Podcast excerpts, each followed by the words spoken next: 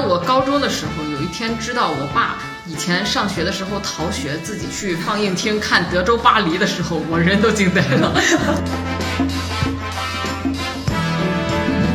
如果你爸妈有豆瓣的话，他们去豆瓣写短评，点赞量应该都挺高的啊。对，是这种感受。我们在看电影的时候，我们会把那个个人体验的那个共情的部分啊，最大比重的放小，因为这个是我们的受到的训练去带来的一个东西。但其实，在大多数观众那里，这个才是占比最大的。大家好，欢迎收听散场通道，我是麦高芬。Hello， 大家好，我是你菊哥。今天其实是我们一期计划了蛮久的特别节目，从这个春节档开始之前，我就跟麦高芬提出来，我说今年我们能不能除去我们两个聊春节档，我们再听一听其他人的声音，听一些我们平时听不到的声音，比如说我爸我妈和你爸你妈。我爸我妈你爸你妈的声音平时听不到吗？平时听众们听不到的声音。好的好的好的好的好的。对，当菊哥跟我提出这个事儿的时候，我也觉得确实是一个很有意义的策划。因为之前其实我们评论区也有很多听众反映啊，尤其是今年春节档的评论区啊，我发现反应尤其强烈。就是每当我们从我们自己的学术专业的角度去批评一部影片，它在创作上有一些缺陷的时候啊，尽管我觉得我们都是很理性的在讲这个事情，我们没有太多的情绪输出，但是呢还是有很多听众说这些东西不应该是我们聊电影优先考虑的事情。那比如说有些人会因为贾玲的性别选择无条件支持热辣滚烫，也有些人会认为因为第20条的社会意义而去支持这部影片。那我们的观点也不是说就认为这样的声音没有意义啊，只是说我们自己毕竟学的是这个专业，从事的是这个行业，我们有我们自己的角度。但是呢，在我们节目里一直以来，不管是我是菊哥，还是说我们的大部分嘉宾，大家都有一个电影专业的教育背景。其实确实从客观上来讲，我们是有一定信息茧房的，所以也应该借着这个机会啊，借着春节档大家都去电影院看电影的这个机会，去听一听没有经历过电影教育的观众是怎么看待这些热门影片的。那当然了，我们自己最熟悉的没有电影专业教育背景的，那肯定就是我们的父母了。而且对于我们而言啊，我们去学习电影，去走入这个行业，其实很大程度上也是受家庭的影响。我觉得做这样一个对话，去做一个我们跟家人的关于电影的看法的回顾，确实是非常有必要的。但当然其实这期节目也是我们4年来做的最辛苦的一期节目啊，它的素材量真的是前所未有的大，海量。最开始觉得想做这样一期节目，也是有一个很重要的原因吧，就是每一年我们其实都会做这个春节档的神农啊，然后去看这个春节档的院线电影，然后有的时候呢就会带上父母一起看。然后其实发现很多就是我和麦高芬在节目里面给出分数比较低，评价也比较一般的电影，其实在他们那里反而觉得还可以。像满江红他们就觉得还不错，对。然后我们去年就是其实对满江红评价也挺糟的。再一个呢，就是因为我们都还是在这个行业里面的创作者嘛，然后我觉得其实有一个很重要的事情，就是虽然我们有一些这种技术上的判断，但是其实我们还是需要更多的去听一听就是观众的声音。我们有时候看到了差异，但其实并不是那么清楚这个差异到底从何而来啊，当然不能说这么聊一次我们就真的清楚了，只能说尽量去靠近一些吧。好，那在我们接下来啊引入我们的正式的讨论之前呢，今天要先感谢一下我们的合作方，感谢 Tizo 降噪耳机对我们本期节目的支持。我相信这个品牌啊，大家应该也不陌生，我们之前就有一期节目跟他们合作过，我也使用过他们的渊这款耳机。本身他们的耳机是为通勤设计的，在不同的环境里的降噪效果都很不错，而且还有很多适配播客的功能。他们的 App 也是小宇宙团队参与开发的，而且呢，他们最近也要有新品上线了。年前就有很多主播参加了他们的新品雀的内测会，对，他们上一代产品叫渊，这一代叫雀，有包括文化有限的大一老师，也有包括像大内密谈的象征，也有我自己的好朋友路人抓马的小松优。接下来的3月呢， Tizo 会为他们的新产品雀的公开亮相呢开一个正式的发布会，也会邀请很多主播参与。听说这款产品无论是在外观还是在功能上啊，都会有很大的颠覆与改变。那就让我们期待吧。那我们今天这期节目啊，是我们讨论的上半期，其实主要是菊哥和自己的父母的讨论，对吧？对啊，我们还会有下半期，主要是麦高芬和他父母的讨论。对对对对对对。那你的这个讨论里面是看了哪些片子呢？主要是针对这个《百元之恋》和《热辣滚烫》的一个对比，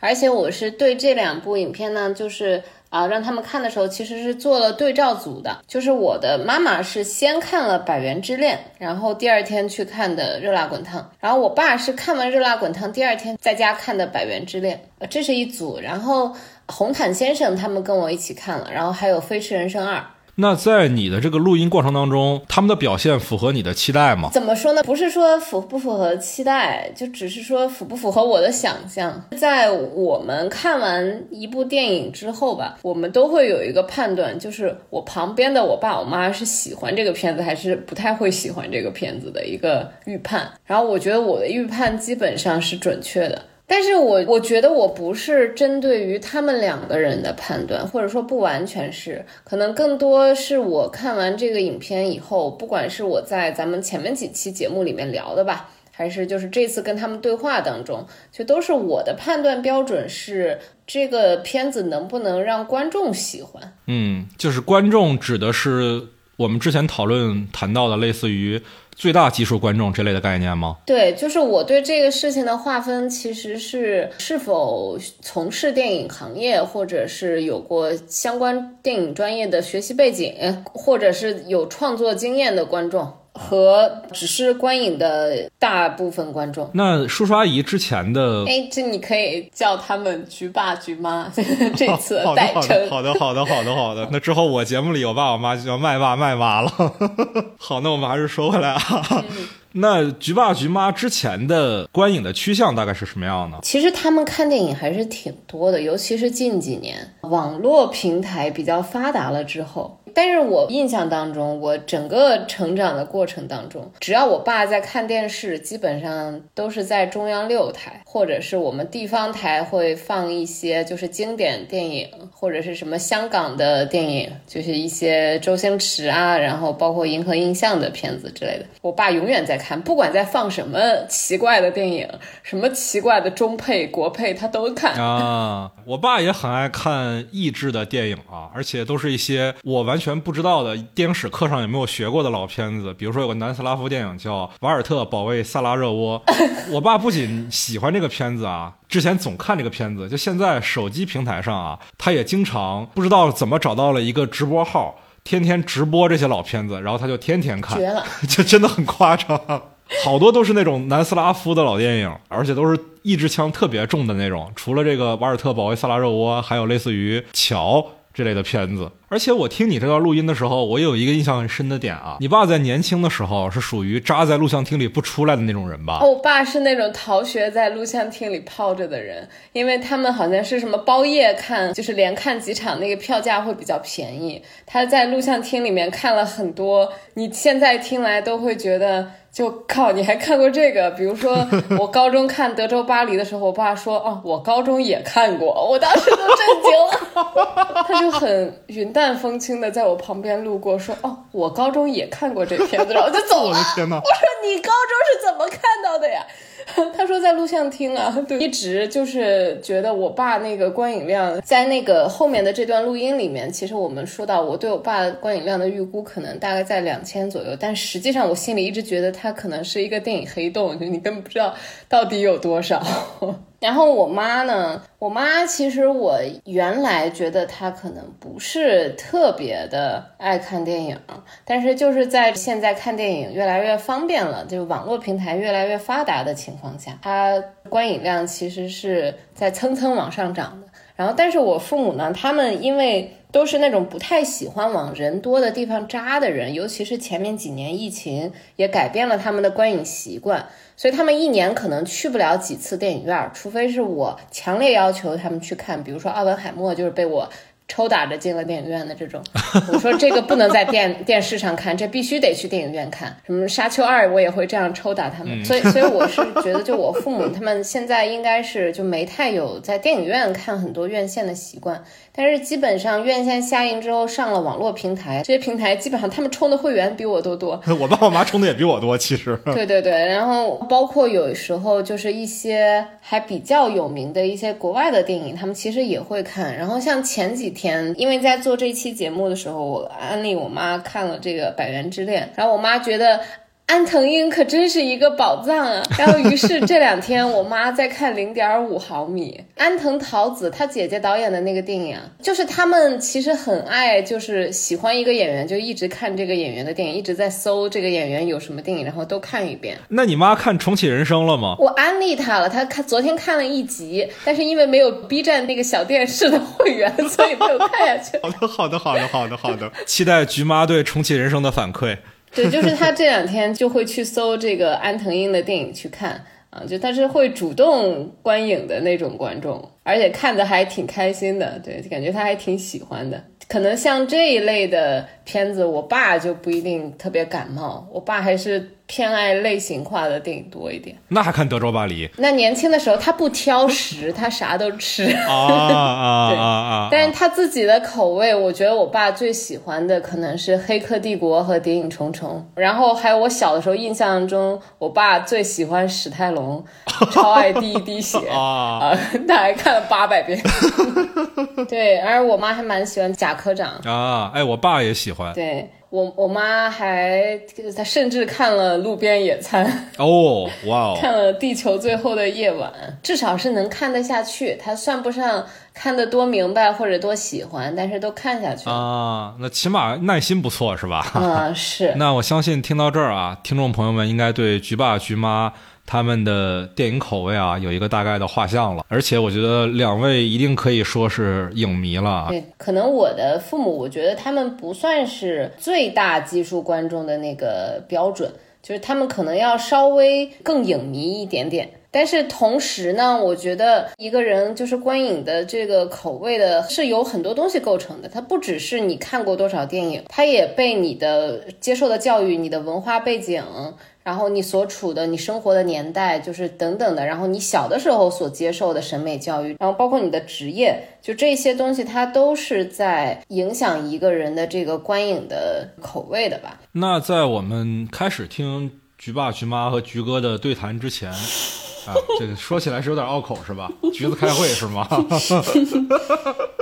我想问你最后一个问题啊，就是在这场对话当中你觉得你最大的收获是什么？就是我能更清楚地意识到一部电影是如何最大程度的感染观众，就是到底是什么东西起到了更大的作用。那我觉得我可能现在能梳理出来几个，就是首先我以前我认为啊，一个电影它只要做到了及格线上，在一个完整的标准的叙事体系之内，它一定能够感染得到观众，这是我原来的一个认知，就是从叙事的完整性上它是否有效吧，这个可能是第一要义。然后但是我现在发现就是有一个比这个东西要更往前的优先级，叫做你自己有没有一个类似的情感体验，这个绝对是更靠前的。也就是说相似的经历带来的共鸣，而非是一种技巧性的打斗。对，我觉得技巧一定是放到第二位的，就是因为电影它首先它那种就是个体性，就每一个个体去观看电影的时候都会产生不同的感受，那这个感受其实是非常个人化的啊。那你要这么说我大概可以理解为什么第20条在我们眼里看来这么不堪，但是仍然评价不错了。因为确实经过这些年的很多的社会新闻啊，大家对这样的故事都会产生一种设身处地的共鸣，只是说我们这样的专业可能无法把共鸣这一点放在我们观影体验的第一位，我们肯定还是先从我们自己的专业背景去分析它的技巧和创作方式。是的，我就意识到这个事情了，就是说我们在看电影的时候，我们会把那个个人体验的那个共情的部分啊，最大比重的放小，因为这个是我们的受到的训练去带来的一个东西。但其实在大多数观众那里，这个才是占比最大的。这个也是为什么我觉得从技术上各个方面我对热辣滚烫都有超多的不满，我觉得它很多地方都做的有巨大的瑕疵，但是它在市场性上这一点可能确实做的还蛮准确的。对，就比如说贾玲讨好型人格这个点呢，就是我其实觉得她在叙事上它做得很薄弱，就是去支撑这个点的戏剧情节做得很弱啊。但是其实这个观点只要一提出来，现在当下社会就是很多人都会有类似的感受或者说是体验，他会自己带入进去，他不需要你叙事完成。这点我也深刻意识到了，就是虽然我没有跟我爸妈聊这个事儿啊，但是真的我从评论区里学到这个观点了。是的，就是我意识到，当我去努力跟别人讲说他如何在叙事上它支撑不了它这个设定，它这个设定现在只是一个浮于表面的设定的时候，别人在跟我讲的是只要他提出这个设定我马上就会信了，因为我有过这样的经历。是是是，你看我们去年暑期档票房最高的那几部片子大体上都还是这样的，比如说我们十分唾弃的《消失的她》。然后你说到《消失的她》，其实我想起了一件事情，我的一个合作伙伴吧，然后他是做悬疑类的这个电影编剧里面算是成绩做得很不错的那种啊。就我们两个其实就聊过关于《消失的她》的这个问题，就是为什么这么差的一个东西但它卖得那么好，然后就聊到了一个观点，就是说就算是悬疑也必须要做的最重要的一件事情是平衡观众接收到的是左脑思维还是右脑思维，最后一定要偏向于右脑，这个片子才能卖得好。右脑是指感性的部分。对，然后如果是纯逻辑推理强逻辑然后去做纯左脑的一个东西，它可能会引发话题度，然后让大家进电影院去看，但是这个话题度引发的其实也靠的是调动起了观众的那个好奇心那个情绪，就是大家都说看不懂真的假的我不服我要去看一看，那这个还是一种情绪的调动，去靠这个东西营销。但实际上你如果刨去营销这个烧脑这件事情以外，一个纯靠左脑纯去调动你的这个逻辑思维而不牵引你的情绪感受走的一个片子，它其实是卖不好的。所以我们说回到《消失的她》，就会发现虽然这个片子各方面做得很烂，但是它不管是营销手段还是整个影片，它都在去调动你的右脑。就算我们觉得就是麦高芬那个经典的模仿文咏珊的那个我要玩死你，不许提这个啊，不许提这个啊，这个只能在听友群传好吧、哦、那你剪掉吧。不，我不剪掉，我要把这个事儿留着，然后吸引大家来加我们的听友群。哦，好的，好的。在微信上搜索 AfterCine 添加我的微信，就可以申请入群领取这个进群礼包了。嗯，对，进群羞辱麦高芬。好的，好的，好的，好的。对，就是包括这些东西，为什么他的表演方式会是这么浮夸的，会是那么有戏剧感的？是因为这个浮夸本身也是在调动情绪。然后什么营销渣男营销恋爱脑，然后什么所有人进电影院出来然后要踹朱一龙两脚，这个就是情绪的营销，跟这个影片在做的是同一件事，所以它一定卖得好。它根本不需要那个逻辑做好做的严丝合缝，没人在乎了。这个逻辑其实也能套用在去年的票房冠军满江红身上啊，它里面的逻辑虽然也千疮百孔，但是当全军覆送的时候，大部分观众就已经忽略了他的逻辑到底有多不堪了。是的呀，就是把你的情绪感受调动起来，然后就结了。其实我们是分两期节目嘛，就是还有一期是麦高芬跟他父母的对谈。其实我们都是先互相听了就是各自跟父母对谈的这个录音啊。麦高芬的爸爸很有意思。就是他是我作为编剧最害怕遇到的那一类观众，就是麦高芬的爸爸给我一种不管这个片子怎么做我依然打不败他的左脑思维。就是你有没有听过一个说法，就是如果你去米其林餐厅你要点全熟的牛排，他们的厨师会如临大敌，觉得你是来砸场子的，你是来刁难他们的。我爸给你这种感觉是吗？对，你爸就给我一种牛排我只吃全熟的这种感觉。好的好的好的，就是我看电影只想用我的左脑，我干任何事都只想用我的左脑。没关系啊，这是一个下期预告啊，欢迎大家去下期节目听听看我爸到底是一个什么样的人。对，让大家理解一下菊哥闻风丧胆的男观众。下期节目真的也很精彩啊，因为我跟我爸直接在节目里吵起来了。对，那你跟你爸你妈的沟通当中还有什么收获吗？其实还有一个事情，一个电影对他们最重要的是那个离场感，是结尾。是是是，你记得咱之前在 First 玩的时候也反复听人强调过这个词，这几乎是所有在大陆能卖很高票房的电影都必备的要素。不是说你有了这个要素你这片就能卖，但你没有它一定卖不好。然后包括我们都在骂的第20条嘛，其实它也就是靠那个离场感，对，靠观众鼓掌嘛，对吧？对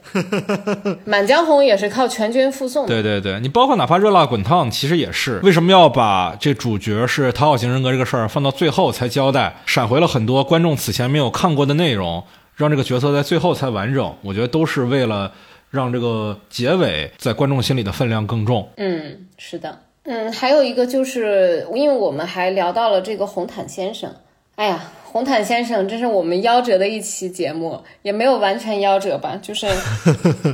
对，人片子撤档了嘛，我们不可能去上一期节目聊大家看不到的电影。先帝创业未半而中道崩殂今天下3分是吧？贾玲、韩寒、张艺谋是吧？哎，对对对对对。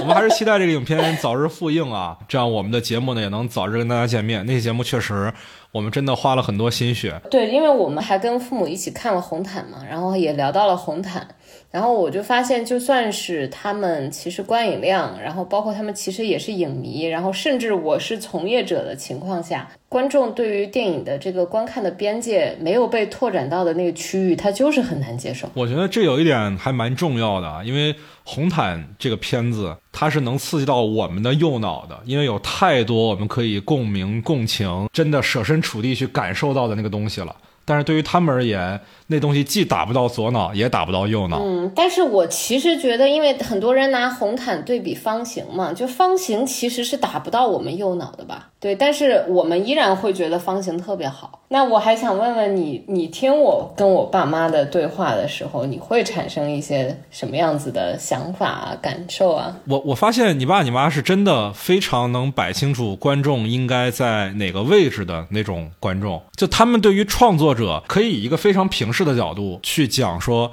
这片子到底哪儿吸引我了，哪儿他做的还不够。我最大的一个感受就是如果你爸妈有豆瓣的话，他们去豆瓣写短评点赞量应该都挺高的啊。对，是这种感受。就我听菊哥和菊爸菊妈的交流啊，里面其实最让我其实早就应该意识到啊，但是真的听到还是觉得很意外，就是观众是真的很看演员。以前这个事儿我们学这个专业我们肯定知道这个事儿，我们知道一个演员能带来一定的票房，但是我真的意识不到观众会因为一个演员参演这个片子而觉得这个片子有一定质量的保证，因为在我眼里这个事儿是不存在逻辑上的因果关系的。你像我们去预估一个片子的质量水平肯定优先是看导演的，但是对于他们而言演员是最重要的，最容易调动他们观影预期的一个因素。对对对，这个事儿之前是知道，但是现在是意识到，那个感受还是很不一样的。明白。那接下来就让我们来听一听菊哥和他父母的这场对话。我们先要进入的是他们关于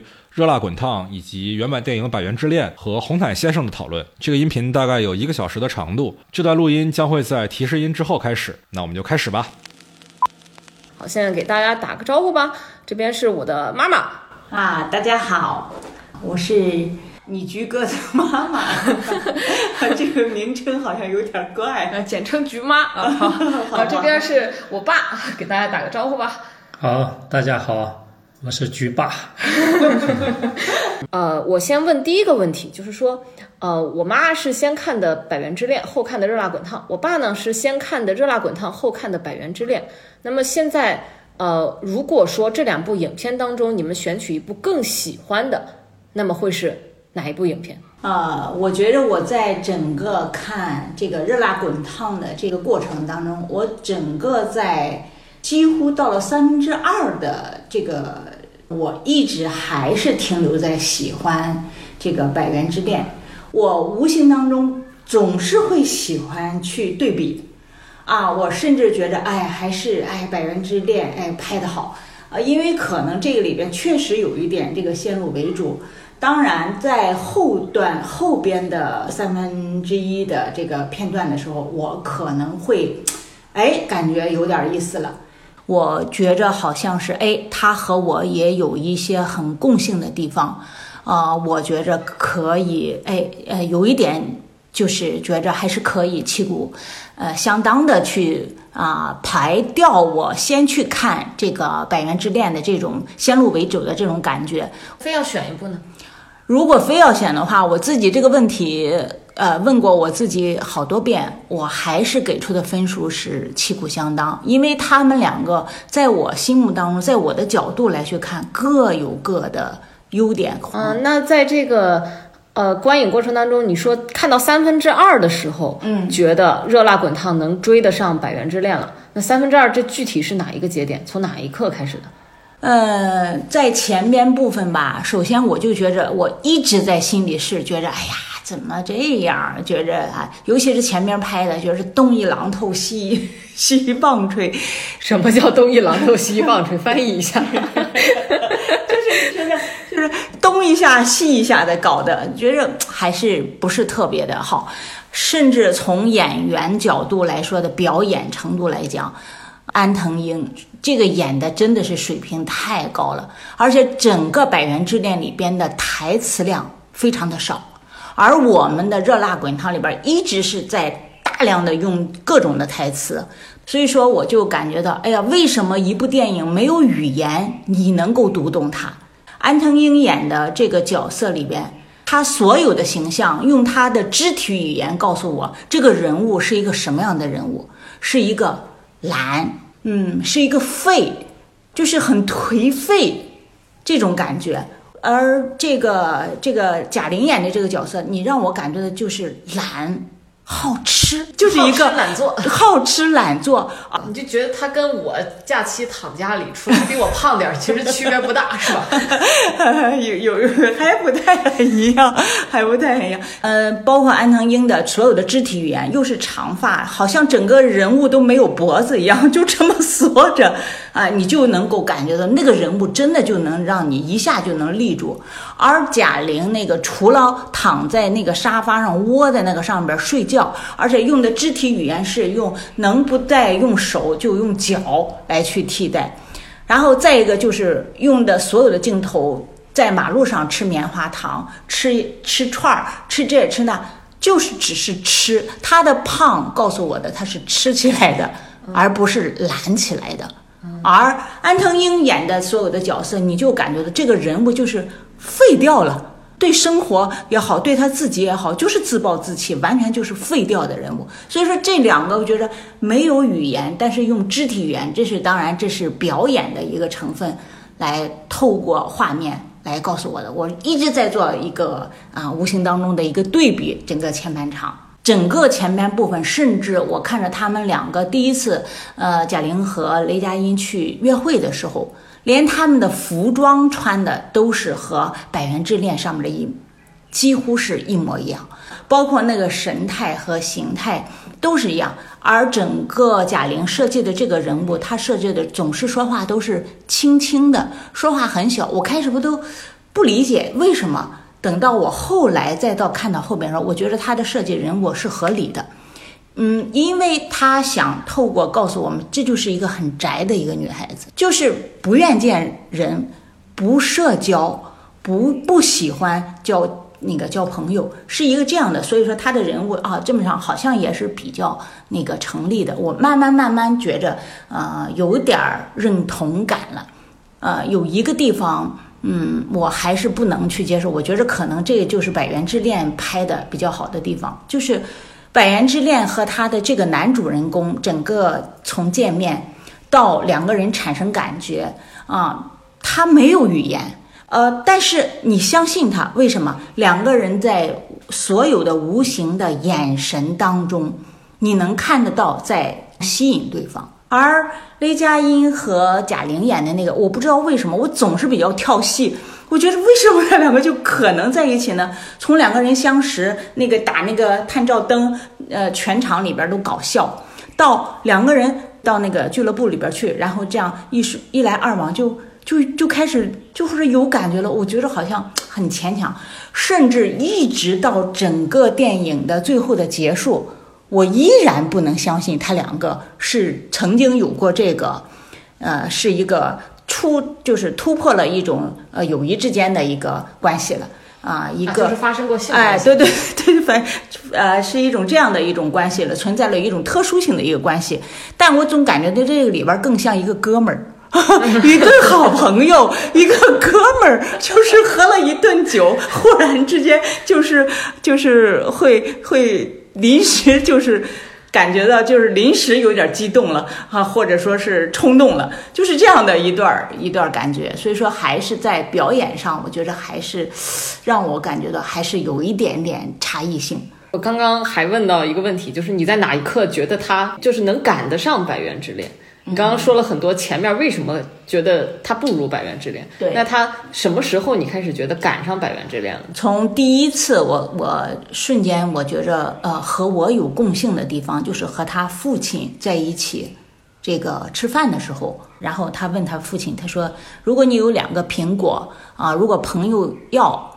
你会给谁？他爸爸就说啊，朋友要那肯定是给大的喽啊，说那你会给什么？他说我会2个都给。哦，我当时听完他这句话，我心里咯噔就一下。这个也是贾玲拍商业片，我自己觉着是啊，他也是为什么2部片子都能够会取得这么好的票房的一个点吧，因为他能抓住很多人和他有共性的地方啊，比方说讨好型人格，因为你还听过这个词啊？对呀。对呀、啊，你觉得你们好时尚啊？我肯定啊，就是讨好型人格。所以说他后边所有拍的一些东西，我觉得哎有道理，因为有地域性的东西了，有结合我们当今现代很多人共性的地方了。我觉得这个是拍的是比较，就是在那个时刻，你开始相信贾玲这个人了，对，你开始相信这个角色这个人了，对对对对啊，然后你后面才能进入这个故事。实际上，在这场戏之前，你一直对这个人物是有点游离，不是特别能接受他。对对对对，因为在跟《百元之恋》的对比过程当中，你总觉得他差了一点。是到这儿，其实这是原版没有的东西嘛。对啊，然后这个原版没有的东西，反而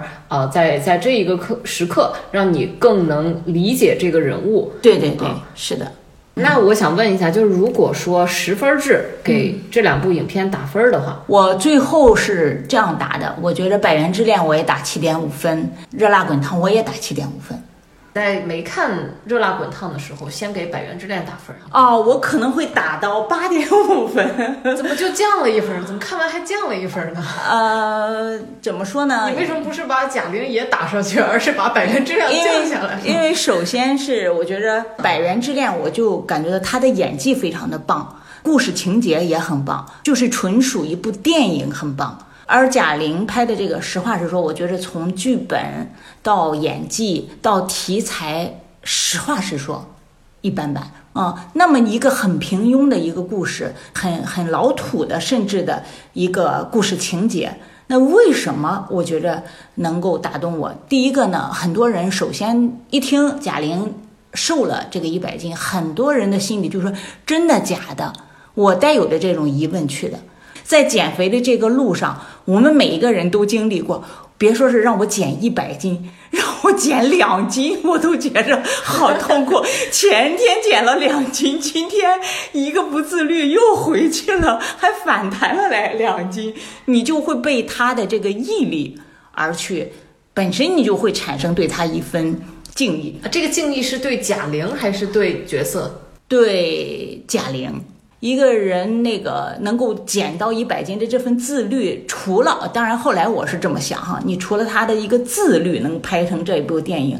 也有他律的这个压力。所谓的他律也是钱投进去了，演员告诉了，就等着你减肥呢，减肥回来以后再拍，那这个压力已经逼得自己没有退路了，必须往前走。对，刚刚听我妈说这一段话，听众朋友们就可以知道，我妈还是对这个电影制作流程有一定了解的，她都能说出来，钱投进去了，演员都通知了，全组都等着你的，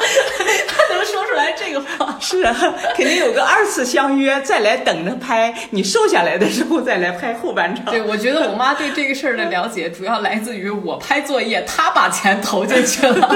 她也顶着这个压力。对对对对，是的。我下次拍一个让你瘦身的片子，然后你进去客串一个，瘦成一道闪电，你看你能不能做得到？做不到，还是从心里很佩服他的毅力的。好，我们现在把这个话筒交给我爸。《百元之恋》和《热辣滚烫》这两部影片呢，我爸是先去电影院跟我们一块儿看的《热辣滚烫》，然后才回来以后自己看的《百元之恋》。那么这两部影片你更喜欢哪一部呢？毕竟是带着任务去的话哈，去参与的这一个事情，就是说和我平常的观影的感觉呢还是有所不同。看《热辣滚烫》是在前面，然后看《百元之恋》是在后面。虽然没看《百元之恋》，看这个《热辣滚烫》的时候啊，心里可能也会产生一种想法，哦，这一个片子和那一个片子之间肯定是会有联系的，脑子里头是带着这种情绪去参与这个事儿。但我自己感觉可能也是受一个先入为主的一个影响，我还是喜欢这个《热辣滚烫》更多一点。你要说具体的原因吧，我觉得可能《热辣滚烫》啊，文化背景是中国的一个哈那个文化背景，百元之恋呢，它是一个日本电影，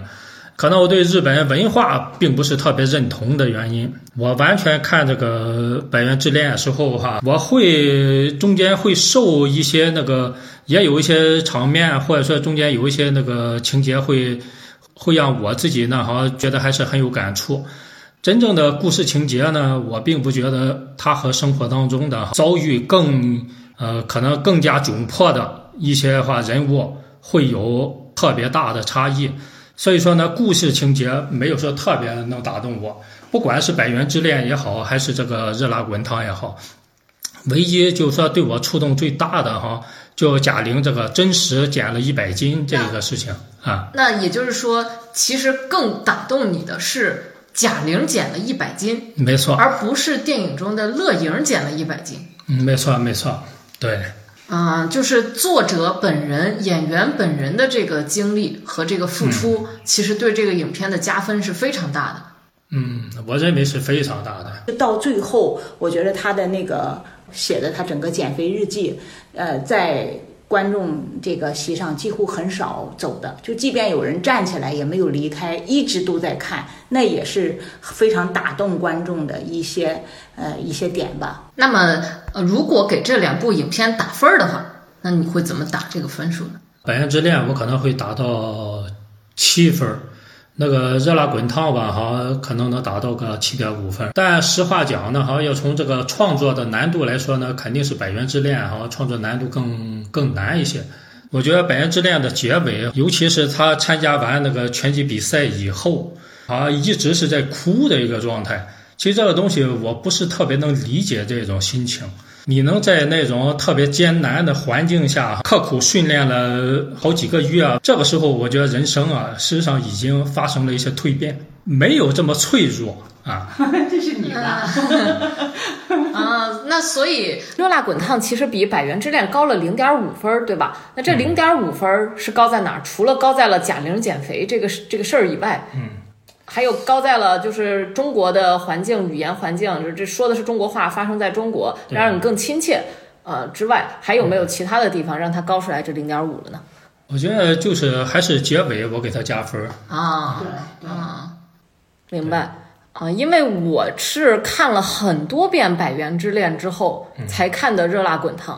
然后所以我对于接受《百元之恋》的结尾其实是没有任何障碍的，反而这种先看《热辣滚烫》倒过来再看《百元之恋》的话，对这个结尾会产生一定的质疑，这个确实是我从来没有考虑过的一个视角啊。对于先看了《百元之恋》的我妈这边，你觉得《百元之恋》的结尾，当时你在没看《热辣滚烫》的时候，你是什么感觉？《百元之恋》最后结尾，我觉得可能就是和他的名字也比较贴切，就是还是以相恋为就是想表达的一个主题，最后还是两个人走在一起了。这个里边可能有一个互相欣赏，这个男的在这个女的身上看到了是他自己欠缺的地方。怂的那一部分，认怂的那部分，他即便是打的那个样，一直还在说我还要打，我要赢一次。所以这个里边透视的是一种欣赏，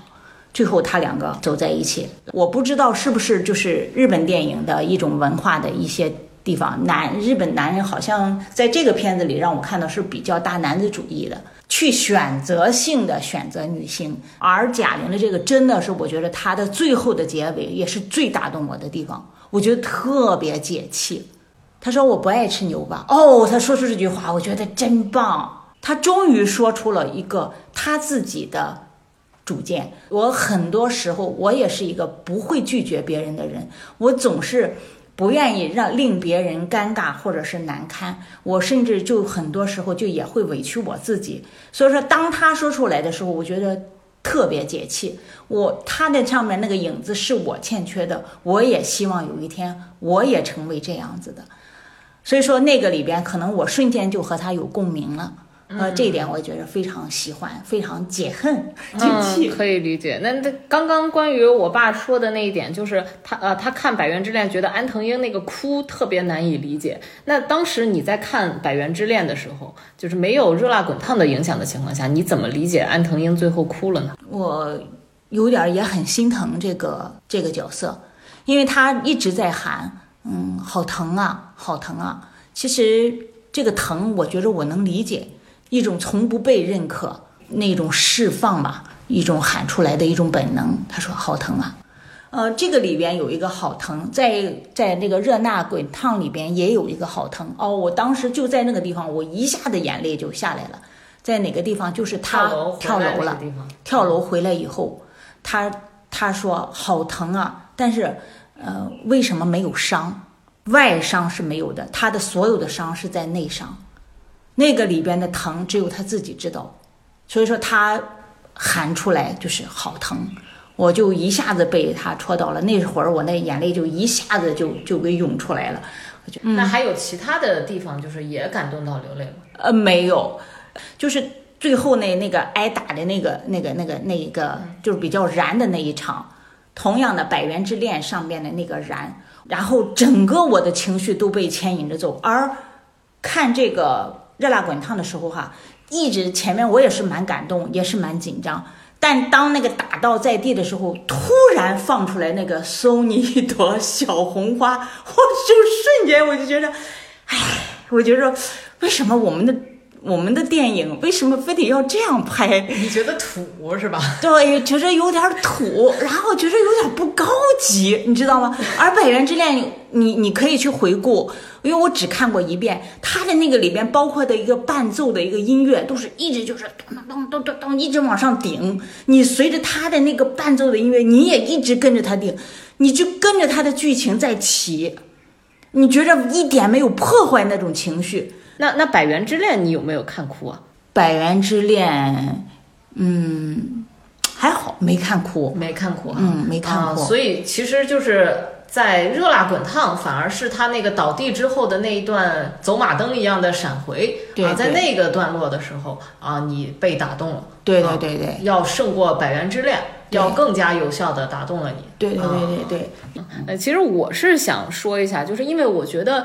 可能会有很多听众可能会跟我爸是一个情况，就是我们先看的是《热辣滚烫》这个影片之后才听说《百元之恋》，才去看了《百元之恋》。那么这样一部分观众可能他的这个观影体验会跟我爸这边有很大的相似性。我觉得我可以在这里面就从一个创作者的角度来说一下我对于《百元之恋》的对于哭这个动作的理解啊，就是《百元之恋》整部影片，你发现它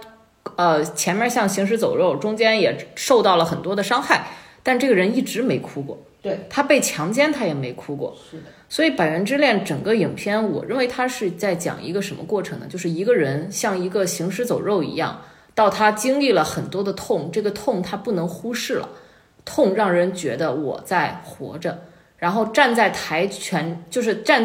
击台上去打拳，去挨打的这个过程，训练的这个过程，都是一个痛的过程啊。在这个痛是非常重要的一个元素的情况下啊，就是用痛来唤醒了自己，我在活着，我站在这里，我在我必输的人生里忍受着疼痛要站起来。然后所以最后他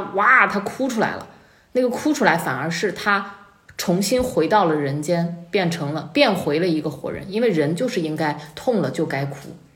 百元之恋最后他跟那个男的走了嘛，其实因为这个男的香蕉男跟雷佳音他们是两个完全不一样的角色。是的啊，香蕉男就是他是被生活打趴了，我就趴了，我也想反击，但是我站不起来。当他看到有一个人站起来的时候，其实他自己是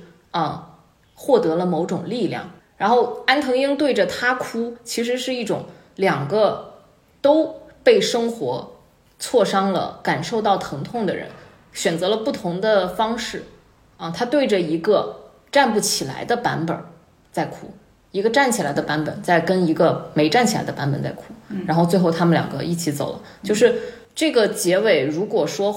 直接置换到热辣滚烫里面，雷佳音去领着贾玲走，我们是完全不能接受的了啊，因为这根本已经不是同一个情况了啊。然后所以最后只有拒绝才能达到你说的这种效果啊。第二个问题啊，就是说关于热辣滚烫和百元之恋里面，你们最喜欢和最不喜欢的有没有具体的一个情节？这次先从我爸这边开始吧。所有前半节那些情节啊，好像就说这个春节档的一个对，大家拍的过程当中呢，是用一种轻松的一种方式的话把它表达出来。真正让我最有触动的还是最后走出人生低谷，自己去一直在训练，去参与拳击比赛。我觉得这一段是相对来说相对喜欢一点的地方。不好的地方就是关于他的拳击比赛，小伙子们可能参加拳击比赛，或者是现在年轻人呢上这个体育场馆去健身比较多，大家可能接触到这个拳击啊，比我们这个年代接触多一点。但是我们那个年代的话，好像男孩子都戳过套子，大家的话好像非常明白一个事情呢，好像就是说你要在拳台底下，你没有这种对抗的训练，你上台以后，你连招着对手，尤其是专业的对手，你根本就是完全没有这种可能的。而且有时候会出现什么情况呢？好像就是说这个拳击比赛的这个拳套，真正参与过这个拳击比赛，你才知道这个拳套打到身上或者是打到头上的一种感觉。怎么想起来这个挨到拳击手套的打，我也想哭啊！我在上一期节目里面说过，我就是因为看了《百元之恋》去搓了一个月的自由搏击，那个拳套不光打在头上想哭，他打哪儿我都想哭啊！对，我觉得就是这部片子让我感觉是唯一遗憾的，就是说他没参加最后比赛之前，他应该是有陪练的对手，天天和他在一块打。这种你有这种经历，你才可以上台去比赛啊！你没有这种经历，就是按现在在这个电影里头呈现出来的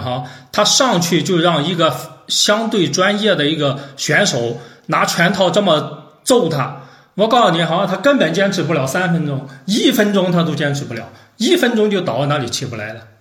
这是我对这个片子就是目前为止让我觉得不够幸福的地方。实际上《百元之恋》里边也没有去呈现他之前跟别人对练的这个戏啊，也就是说，如果我们观众已经看到了大量的对练，你每次对练都被人打得特别惨，然后或者是你对练的时候都打得特别的勇猛，我已经看了很多两个人对搓的戏了，那么最后这一场的力量可能会被削弱。中间适当的加一点这种对练的了解的人呢会觉得这个可信度会更大一些。但是那个《百元之恋》里头呢同样是这个拳击训练，《百元之恋》里头的一些训练的场面好像让我更能接受，就好像它有那种躲闪，有那种相对接近于实战的一种训练。《百元之恋》上面那个拳台的背景上面有两个英文，第一个是 hungry， 第二个是 angry Hungry 是饥饿，这个 angry 是愤怒。所以说呢，就是说这个热辣滚烫也用了这两个，也是吧？我可能当时没注意，相反看《百元之恋》的时候，我当时看到这两个用 angry， 我觉得的话还能理解一些，因为你生活当中有很多的积怨，你很多的不快，你会到拳击台上去发泄但是这个 hungry 我就搞不明白，难道和大家闹革命之前，因为饥饿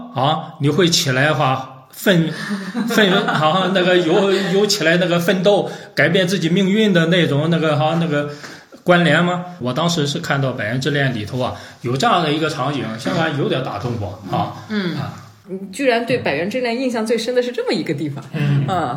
那对百元之恋也有刚刚说到有一些不满嘛，比如说就是结尾，还有一个吧，更多的地方不喜欢呢，可能还是日本的一些文化。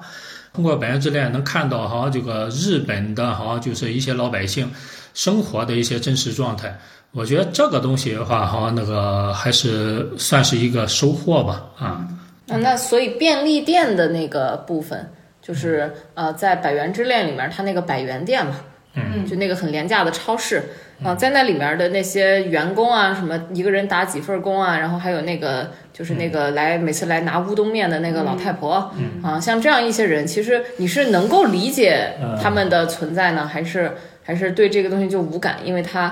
有点陌生，就是这个文化语境有点陌生。那个便利店的话，恨不得集中了好多的日本的一些的话，好那个。比较荒诞怪诞的一些人啊，那这怎么都同时出现在这一个片子里头啊？不管是那个来拿乌冬面那个老太太，还是哈那个最后强暴这个女主角的那些人，好像总是感觉哈，这是一种社会的一种常态吗？我很难理解。我跟你说，好像中国反正是没有这种常态。热辣滚烫里面你觉得最动人的有没有地方？就比如说刚刚我妈提到了几个点，就比如说她看到感动了，那你有没有类似的点呢？贾玲最后和那个男主人公之间的一个对话，敢于说出自己内心真实的想法，我觉得这个东西本身就是一种很勇敢。除了结尾以外，我觉得还有一个地方就是她打完了以后，她发了一条朋友圈，终于赢了一次。我觉得这个点也非常的好，我也很喜欢，因为在整个热辣滚烫里边，我不知道大家有没有和我同样的一个感受，所有的人物没有一个好人，就连他身边最亲的人，他妈妈、他妹妹、他妈妈。一开始我还有一个地方，我还觉着这点还真的是有点母亲的那个感觉，在那哭，就是采访他的时候在那哭，完了以后哭了半天，是觉得自己生意没有做赢。你看这个所有的乐莹身边没有一个好人，包括他爸爸，好像这里边唯一一个还好一点，但是他爸爸最后来找他，其实也只是给他去说他妈妈病了。这些人包括导演，包括最后没有一个和解，没有说，就即便他在下面打成那样了，他妹妹也没有上来扶一扶他，或者替他擦一擦泪，或者他妈妈哪怕来帮他擦一擦血，没有。这个电影里边没有一点交代和好，或者说是恢复这个所有的这个关系，没有。但是你看他，但是他已经不在乎了，他更好的活出了他自己。他说终于赢了一次，我当时觉得这个地方也是很好。他在拳击台上比赛的时候他的家人在台下看，其实这一点我觉得有可能是导演故意的安排，尤其在拳台上面又吐血又什么的，又受伤又倒到地上，但是他家人的肢体语言或者是整个表情里头，你看不出来那种是家人的感觉。对，说到这个地方，我觉得百元之恋上面他的妹妹他也和他打过架，他妹妹坐在上面的那个表情是血缘之间的这种感情的，这个里边眼睛里边是冲着还是有泪的。这个张小斐的他的这个妹妹让我感觉到就是真的是一个无比的一个自私，直到最后都是对他姐姐充满的是一个嫌弃，你不是练了这么久吗？你怎么就不能打出一拳来？所以说这个我觉得最后的贾玲是为他自己而活。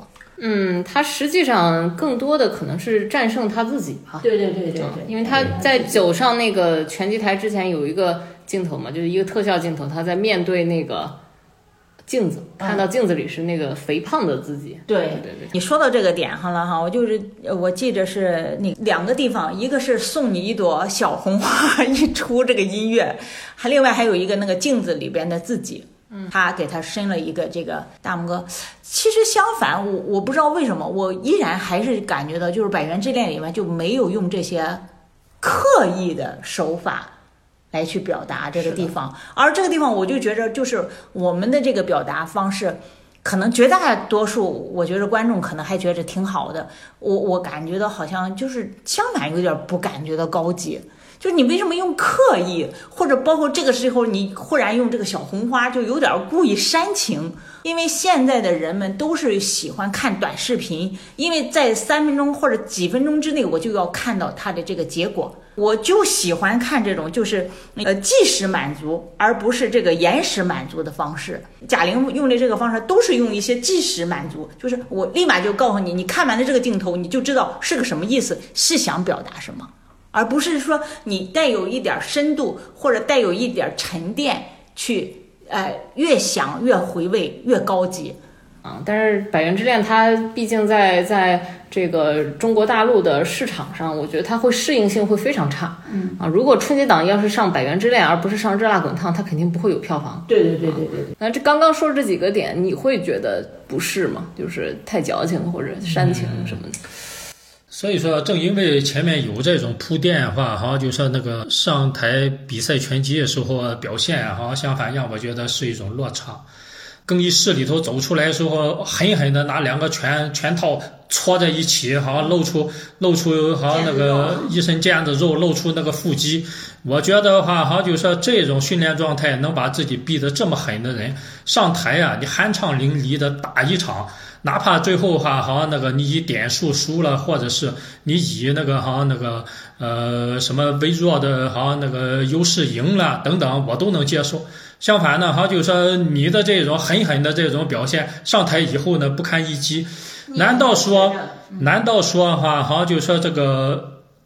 这个导演想表达的东西，就是说呢，好，哪怕你在这个社会上经过了再刻苦的训练，你变成了自认为已经变成一个好金刚无敌的人了，但是实际上你在生活的这个现实面前依然是不堪一击。我不知道他想要表达的内容是什么。那我是觉着这个里边有点什么都有点和百元之恋有点模仿，你有没有觉着？他就是翻拍嘛。对，就是翻拍，因为那个百元之恋上边那个安藤樱也是穿了，连衣服都是一样的。就是说，你认为这场比赛应该赢，或者至少不是一直挨打，不是这么菜，你更能接受。包括《百元之恋》，你看最后结果也是的话，好像就是以惨败好像结束，然后呢，好像那个出来哭半天。难道说就是说这种小人物，你在生活当中就没有逆袭的那个能力吗？那个左勾拳仅仅就是你赢了一下子而已，你不是说赢了一次，你一次都没赢啊！对呀，你只是赢了一下子。你要在拳击比赛上面，你揍我2拳，我揍你3拳，太正常了啊！就是说哈，这个谁都有打中别人和被别人打中的时候，你那只是打了别人一下子，你没赢一次。更多的他在讲述的不是说我要赢，而是说哪怕我一直在挨打，这就是我的人生，但是我还要站在这儿把它打完。我哪怕对，哪怕说这是我。打不败我，哪怕说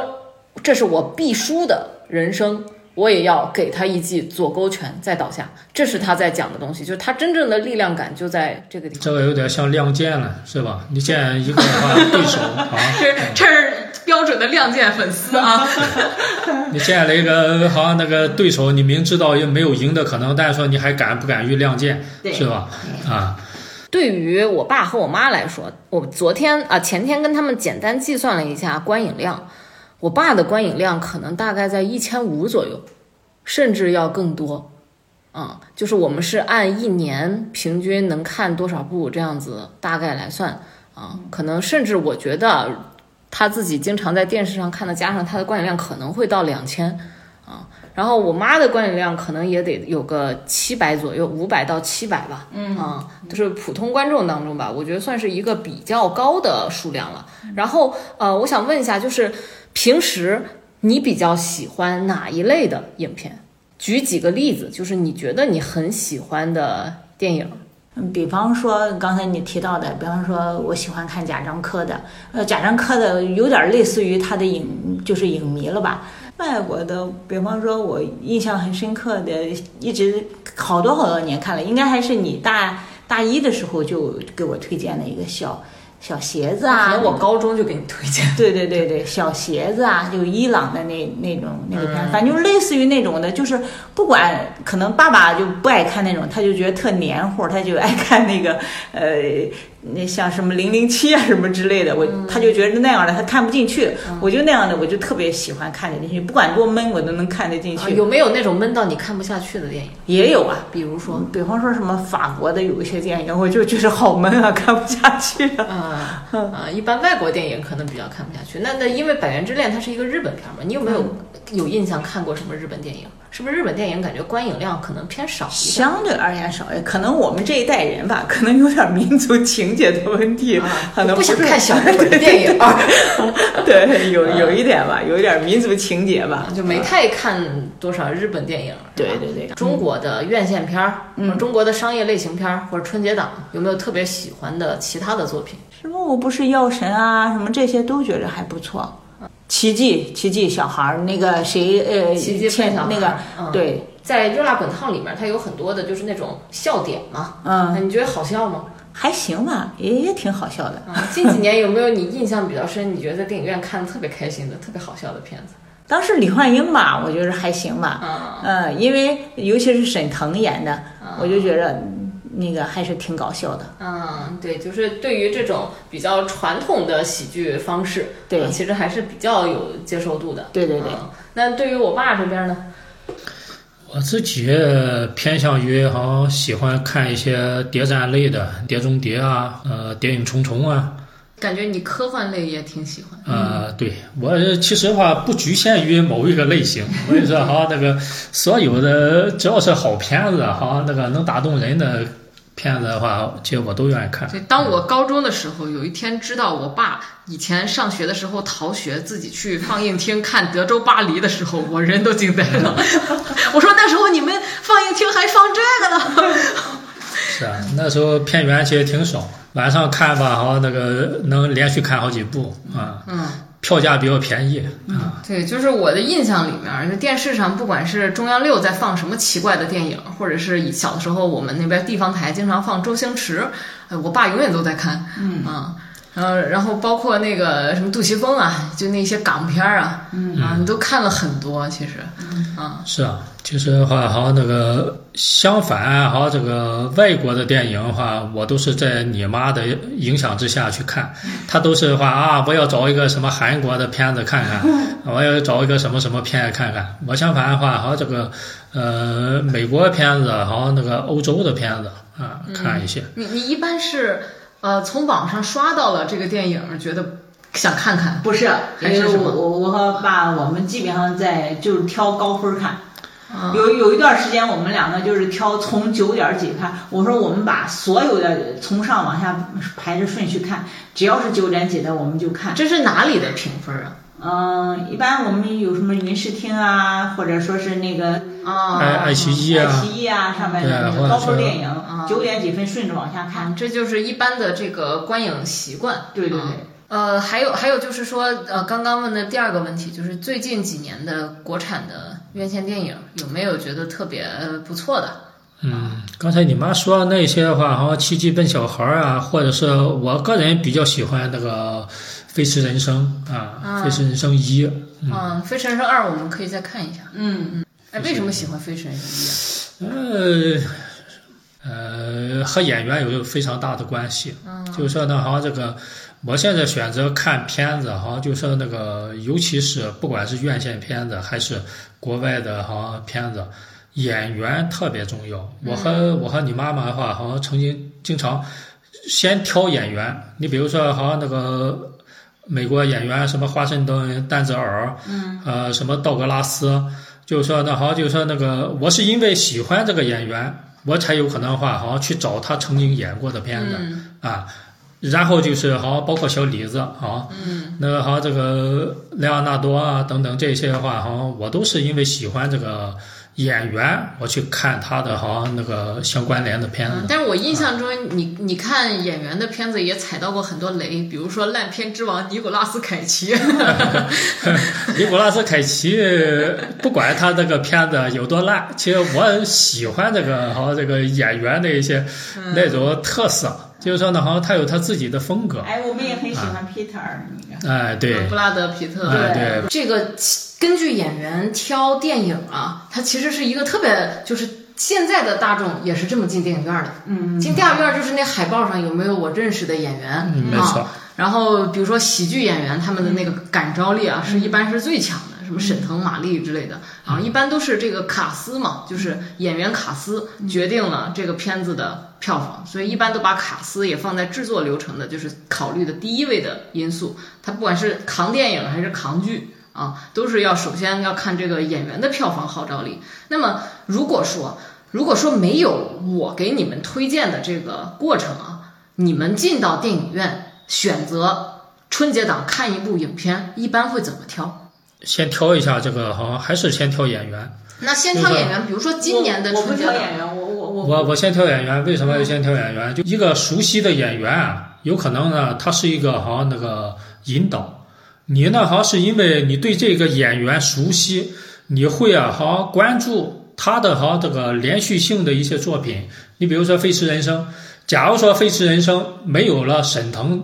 继续在里头参演，这个片子我可能不会再看。是因为别看第一部沈腾最后开着车飞出去了哈，不知道生死没有结果，就好像但实际上你脑补一下，估计他已经牺牲了 over 了。要不是他演这部片子呢哈。有可能不是现在这个这个情况。在今年的春节档，《飞驰人生2》韩寒拍的，沈腾演的，《第20条》是雷佳音主演，张艺谋拍的，然后女演员是赵丽颖和马丽，啊，然后还有《狂飙》的一些演员，什么高叶啊之类的，啊，还有就是这个《热辣滚烫》是雷佳音和贾玲导演，还有另外一部呢就是《红毯先生》了，刘德华演的，宁浩导演的，那么还有一部呢是韩延拍的。是年轻演员彭昱畅和李庚希演的，也是一个绝症爱情题材。那这5部影片，就是我们除去动画片以外啊，一般都是在这5部影片里面做选择。那么以你们正常进电影院会选片的标准，就是刨去我的意见参考之外，你们会在这几部里面选择哪一部？我要是这5部打比方我都考虑看，或者是的话我选择性的去看的情况下呢，好像那个。除了刚才说到的演员，还有一个呢，好像他这个片子是不是一个系列片儿？你比如说呢，好像像《飞驰人生》《飞驰人生2》，对这种呢，好像那个我是有一种期待的。这个片名能往下延续的，它能延续的时间越长，它实际上它能积累的观众客群越多啊。但除非他前面都拍砸了，哎，对，那是有可能的啊，对，他就有可能就从此。从此这个号召力，比方说，我也觉得我也要去看看张艺谋，因为觉得导演里边也很重要呀，看谁导的呀，那导演也代表他的一个水准啊，我可能也要去选择看看。对，那如果是今年的这些影片里面，你的第一选择是《飞驰人生2》吗？对，我第一选择的话，啊，要按我排序的话，我会第一选择先看《飞驰人生2》，第二选择呢，好，我可能会选贾玲的和导演的影片，因为什么呢？第一部《你好，李焕英》，大家对这个片子呢好褒贬不一，但是呢，它获得了巨大的票房的成就。但是我还依然想看一下，就是说呢，好，这个贾玲的第二部作品，她的这个导演能力、导演水平是否会有一个不同的变化？对。第一部的成功是偶然还是必然？我也想通过呢，好像那个后面的不断的他的新的作品去做一个话，好像那个更深的一个去啊了解。至于说宁浩的这个话，红毯先生，哪怕就刘德华哈作为一个老牌的明星，他参演，但是的话，好像那个我本人并不喜欢宁浩的东西，所以说呢，好像我还有可能这个片子我直接放弃掉啊。张艺谋的片子呢，好像那个也没有对我产生特别大，我有可能会看一下这个片子的简单的剧情介绍，除非这个剧情令到我还是有期待，我可能会选择看，否则的话，好像那个哪怕就是张导的电影，我也不一定看，因为张导前面拍的一些片子，这个那些影啊。满江红我觉得还好吧，演员阵容也比较关键。易烊千玺，然后沈腾有沈腾，雷佳音还有雷佳音，张译对对，还有张译，就是岳云鹏还有岳云鹏，就是说呢，好，就是这里头的演员阵容啊，一看这个阵容，你就知道这个片子有可能呢，好像就是说让你看起来虽然说是一个历史题材，但是说呢，好像你不会看起来这么枯燥啊，它就是完全在叙述历史。所以你对《满江红》的评价怎么样？我对《满江红》的评价，能打7分吧。哦，那赶上《百元之恋》了呀。那你对《满江红》的评价怎么样？不是很高吧，可能差不多吧，7分吧，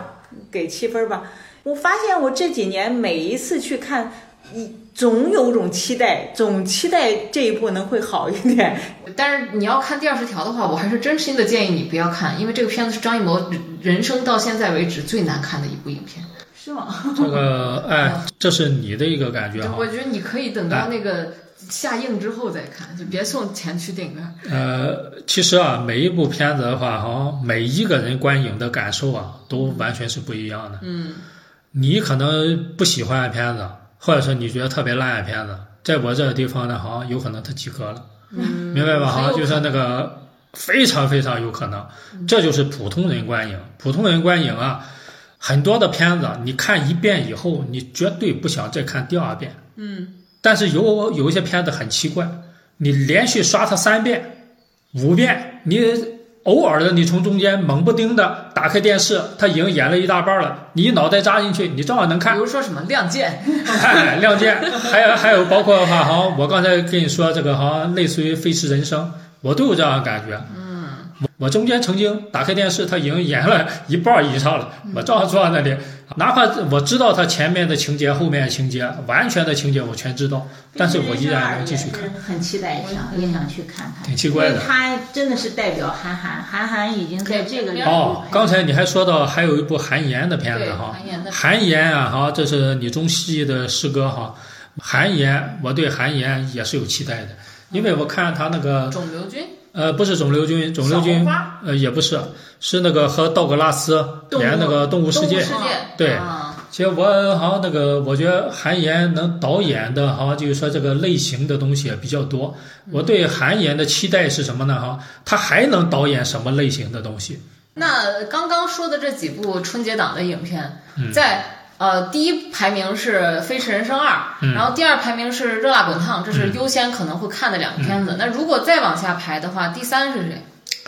第3有可能我会选韩延。对你来说，这几部影片的选择顺序和选择标准？我第一个要看贾玲的，因为贾玲她让我看李焕英，我觉着还行，拍的还行，挺开心的，最起码，而且她又是个喜剧演员。其实我完全以为这一次《热辣滚烫》是一个喜剧演员，是一个喜剧片儿。那第一个是《热辣滚烫》，对。第二个呢？这个《飞驰人生》。《飞驰人生》对，对，《飞驰人生2》对对，因为它也是一个续集。对对对。第3个是张艺谋的20条。第4个是韩延。你们都把宁浩排在了几乎最后的。对对对，几乎。现在宁浩已经没有票房号召力了，是吗？那倒也不是。其实宁浩拍的那疯狂石头什么还是蛮有他自己的风格的，但是不知道为什么就是可能有个人不够喜欢他这种风格。对，你们对红毯先生打分的话，能打到多少分？红毯先生的话，那个可能和你从事这个职业有关系。我对这个红毯先生里头的所有情节并不觉得特别意外，别人可能看就是说这种影视行业里头会出现这么多的问题，就和以前看的一个话就是说在横店的群演的那个片子路人甲，对对，那刀不都砍在头上，这个造型还得背着回家就是就是谁拍的？那个是尔冬升的红毯先生，我觉得。那等会儿你打几分？红毯先生，我给他个6分吧。那里面你觉得好笑吗？不好笑。就是里面很多影视的梗，你能get 到吗？我基本上都能明白他在说啥，都能明白，但是不一定觉得好笑，是吧？全程没笑。真的，那电影院里面当时我觉得只有我一个人笑，就你和旁边那个男的，你们两个就在傻笑，我就觉得你们两个真的有点傻笑。但是我觉得他拍的还是不错的，红毯先生他比较真实吧，不光是真实，我觉得也挺勇敢。真的能够把这个娱乐圈里边很多这个东西，尤其是让刘德华来去演，刘德华能这么直视自己的一些地方，然后去把它去表达出来，我觉得还是挺勇敢的。嗯，然后我都觉得宁浩给我的感觉就是拍的东西也是喜剧片，不知道为什么就是不笑呢，没什么好笑的呢，但是这还是蛮有深度的一个电影，让人觉得。那你给几分呢？我也能给7分，能给7分。那我给不了很特别高，因为第一个，我和他唯一有共性的地方，我看到说，哎，因为我的家人也有从事这个行业的，哦，原来这个里边是这个样子，是我原来不知道的。而红毯先生，我觉得更带给是一种思考型的一种拍摄方式。你看完了以后，你还会去思考一下，哦，原来是这样，或者你会去带有着有一种就是好奇啊，原来这个行业是这样子的啊，也有很灰色的地方啊，很无奈的地方。自己的一些人，包括刘德华，你不觉得也是吗？他就是真的是表面那个样子的啊，然后给人感觉的东西很假，或者是你看到的都是那样子的，或者说是我很努力了，但是我拿奖的时候我依然拿不到，又是一个极其讽刺的一去表达啊。所以这些东西我觉得还是可以令人去又是去思考，深度深一点，因为第一，他所有的这些剧情和你的生活是离得很远的，你是不知道的，你也是不能够理解的，你更谈不上什么感同身受啊。甚至有好多人，就如果我们不干这个行业的家里的家长，或者是我们都看不懂这什么呀，都看不懂。宁浩的这种幽默手段，或者说他想表达的这种方式啊，可能离老百姓的还是稍微远了一点，可能大家也能明白。但是呢，好像就说那个不会，对，离生活比较远，他就不是那个好像那个为了冲大量票房的那种商业片儿啊。那当年看什么《疯狂的石头》，觉得好笑吗？哎呀，马马虎虎，我不太很喜欢这种傻傻的这种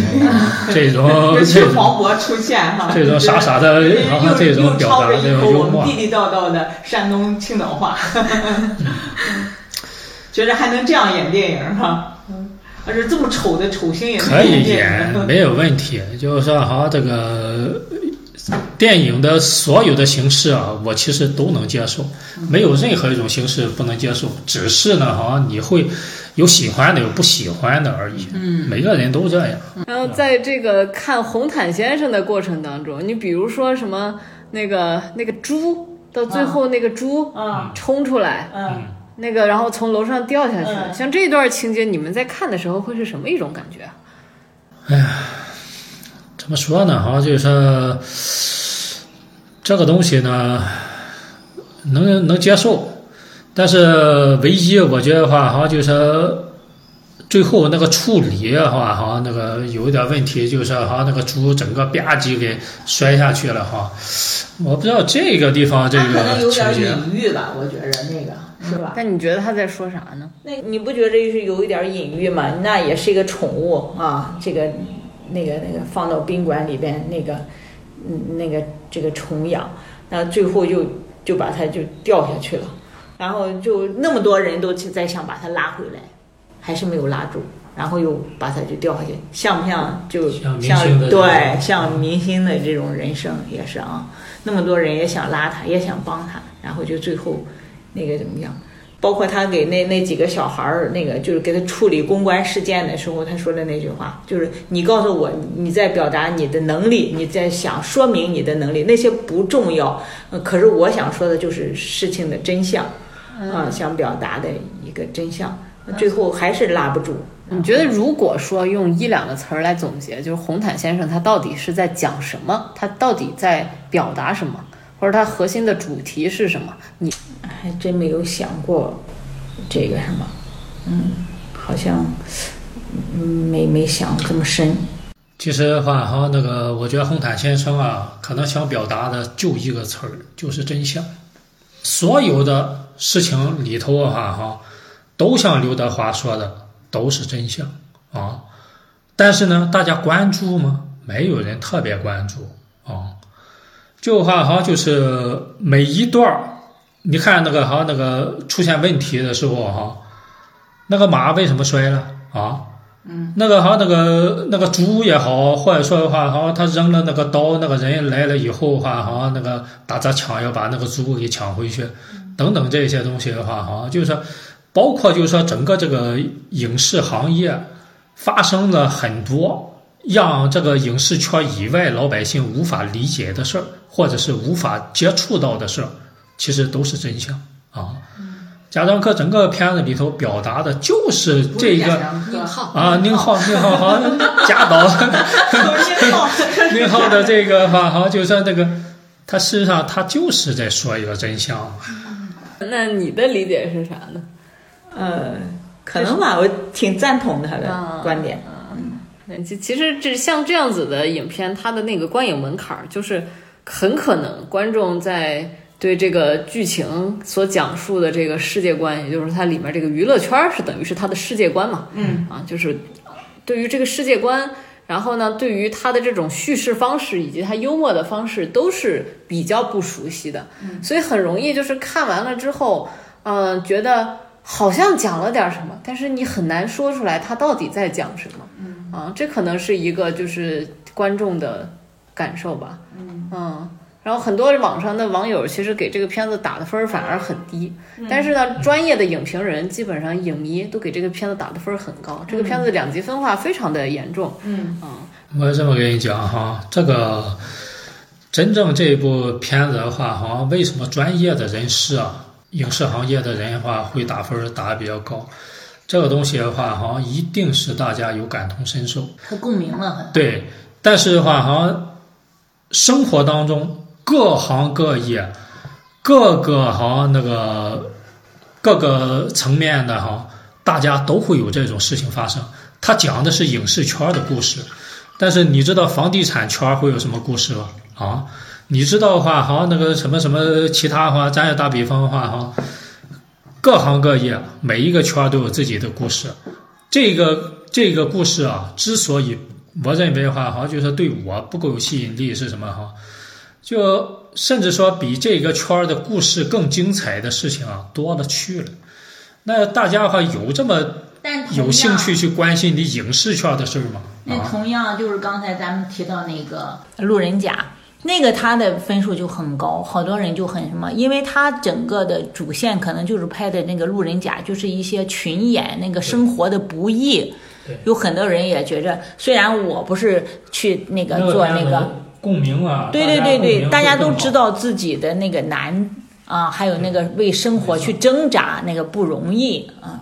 相反呢，这是指的演员和导演之间的不容易。我跟你说的话，好像老百姓没有这种兴趣去了解你导演遭多少罪，你演员遭多少罪。相反，大家的话看到的都是导演和演员的风光的一面。现在这社会，大家生活本来压力就这么大，谁有这么多兴趣去了解你的不易啊？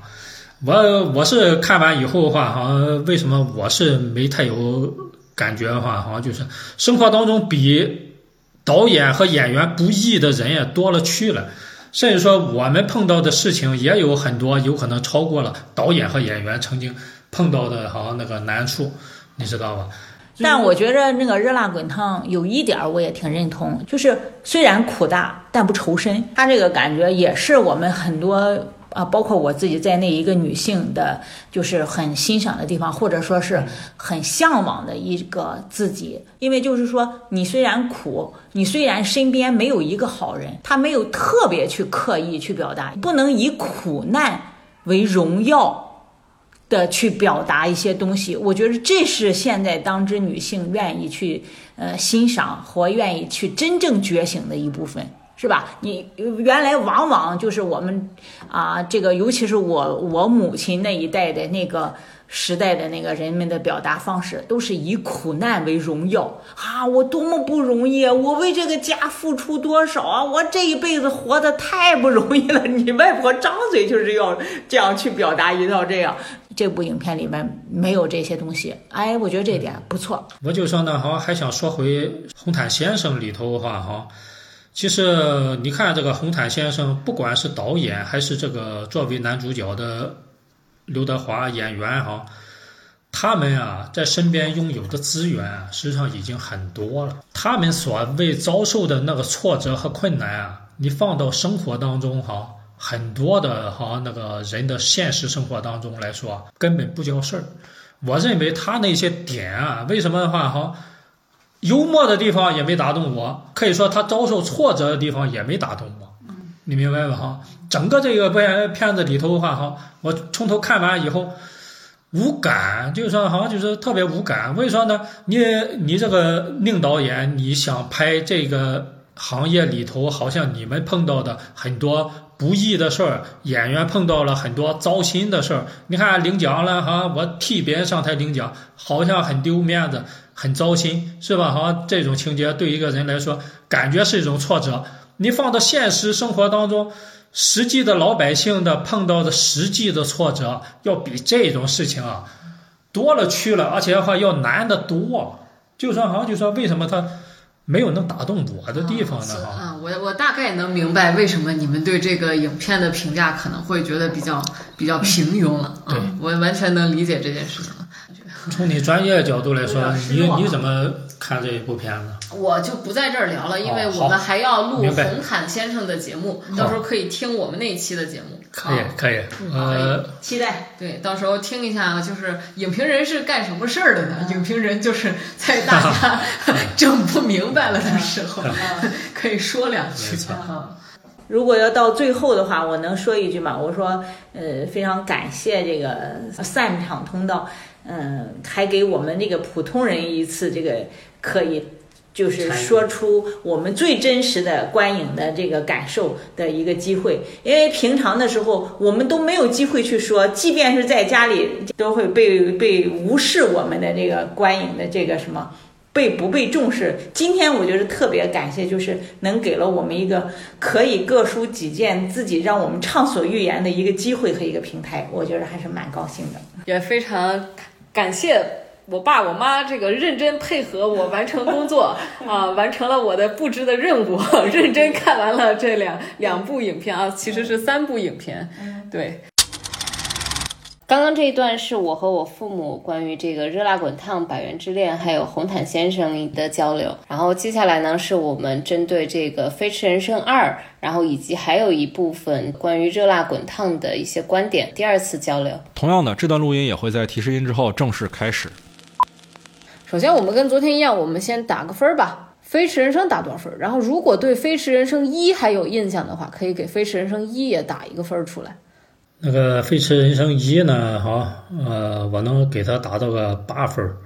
飞驰人生2我能给他达到个 8.5 分吧。啊，这两部影片其实就差了 0.5 分，这也是今年春节档给出的最高的分数了。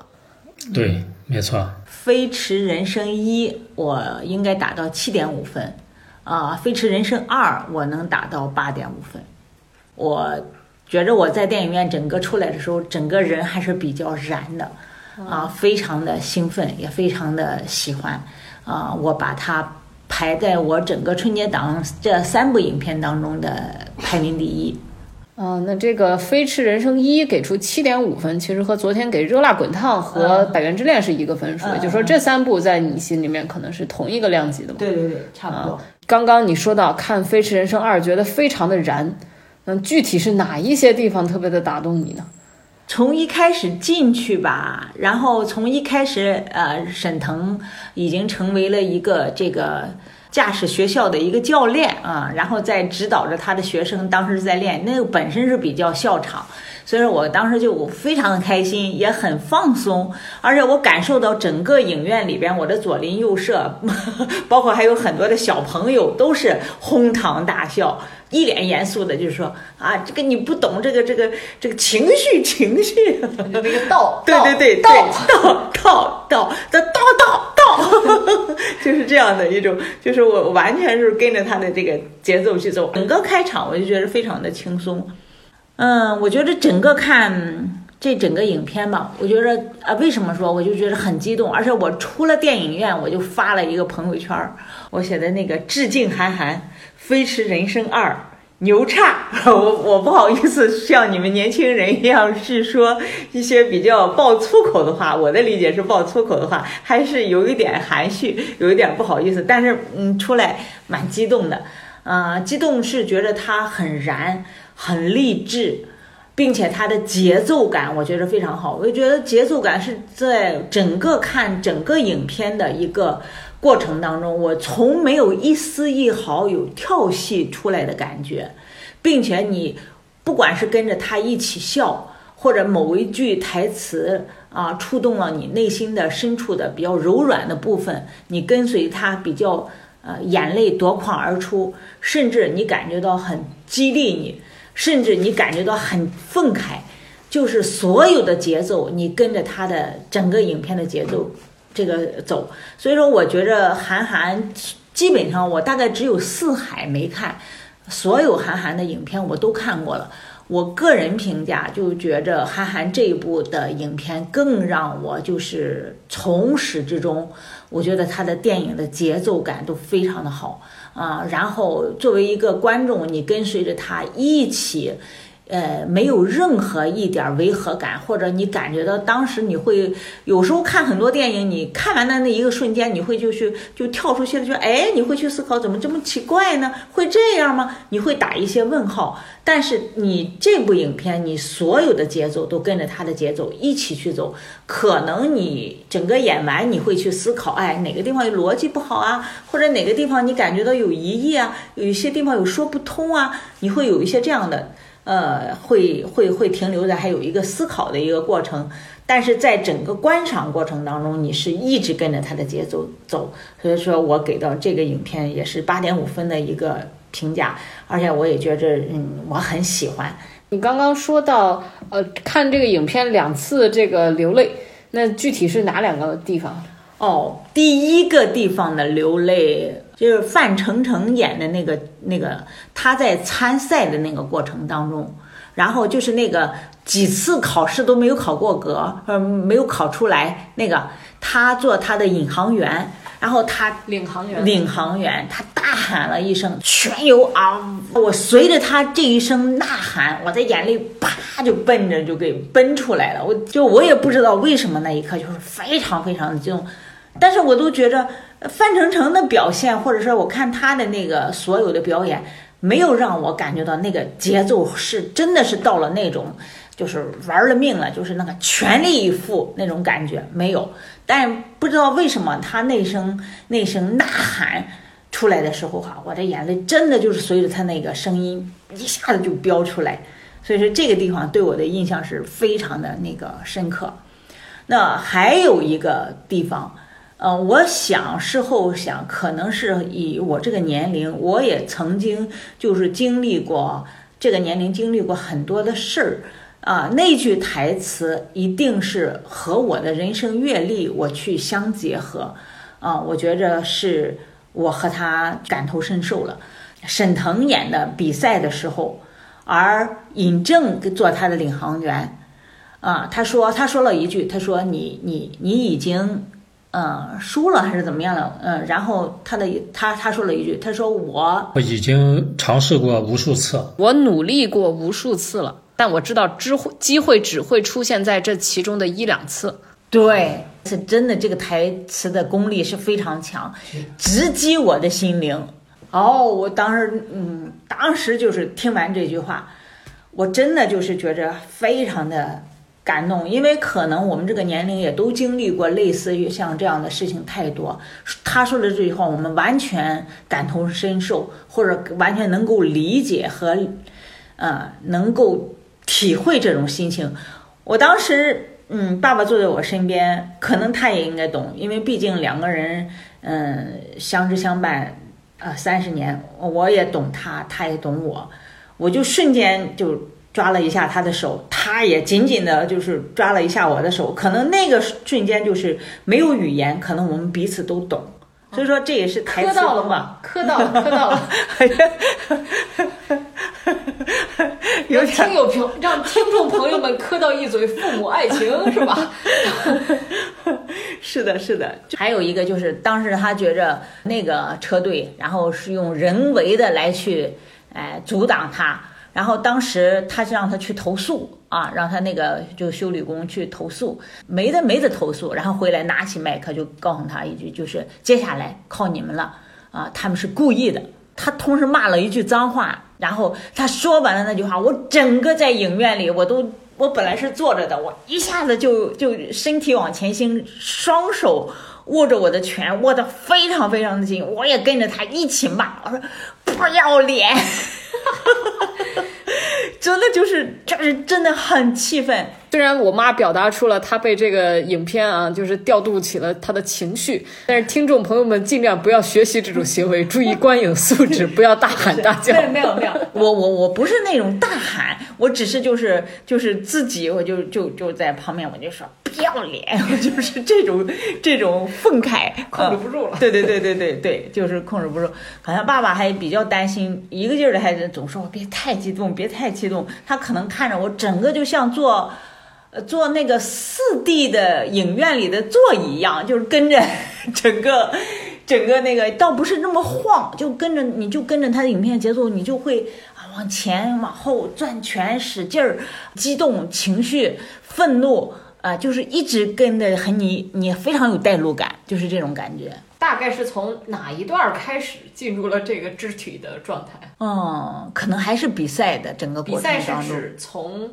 范丞丞比赛还是从沈腾比赛开始？范丞丞整个比赛没有对我产生有那个特别深刻，就只有那一句话对我有特别深刻，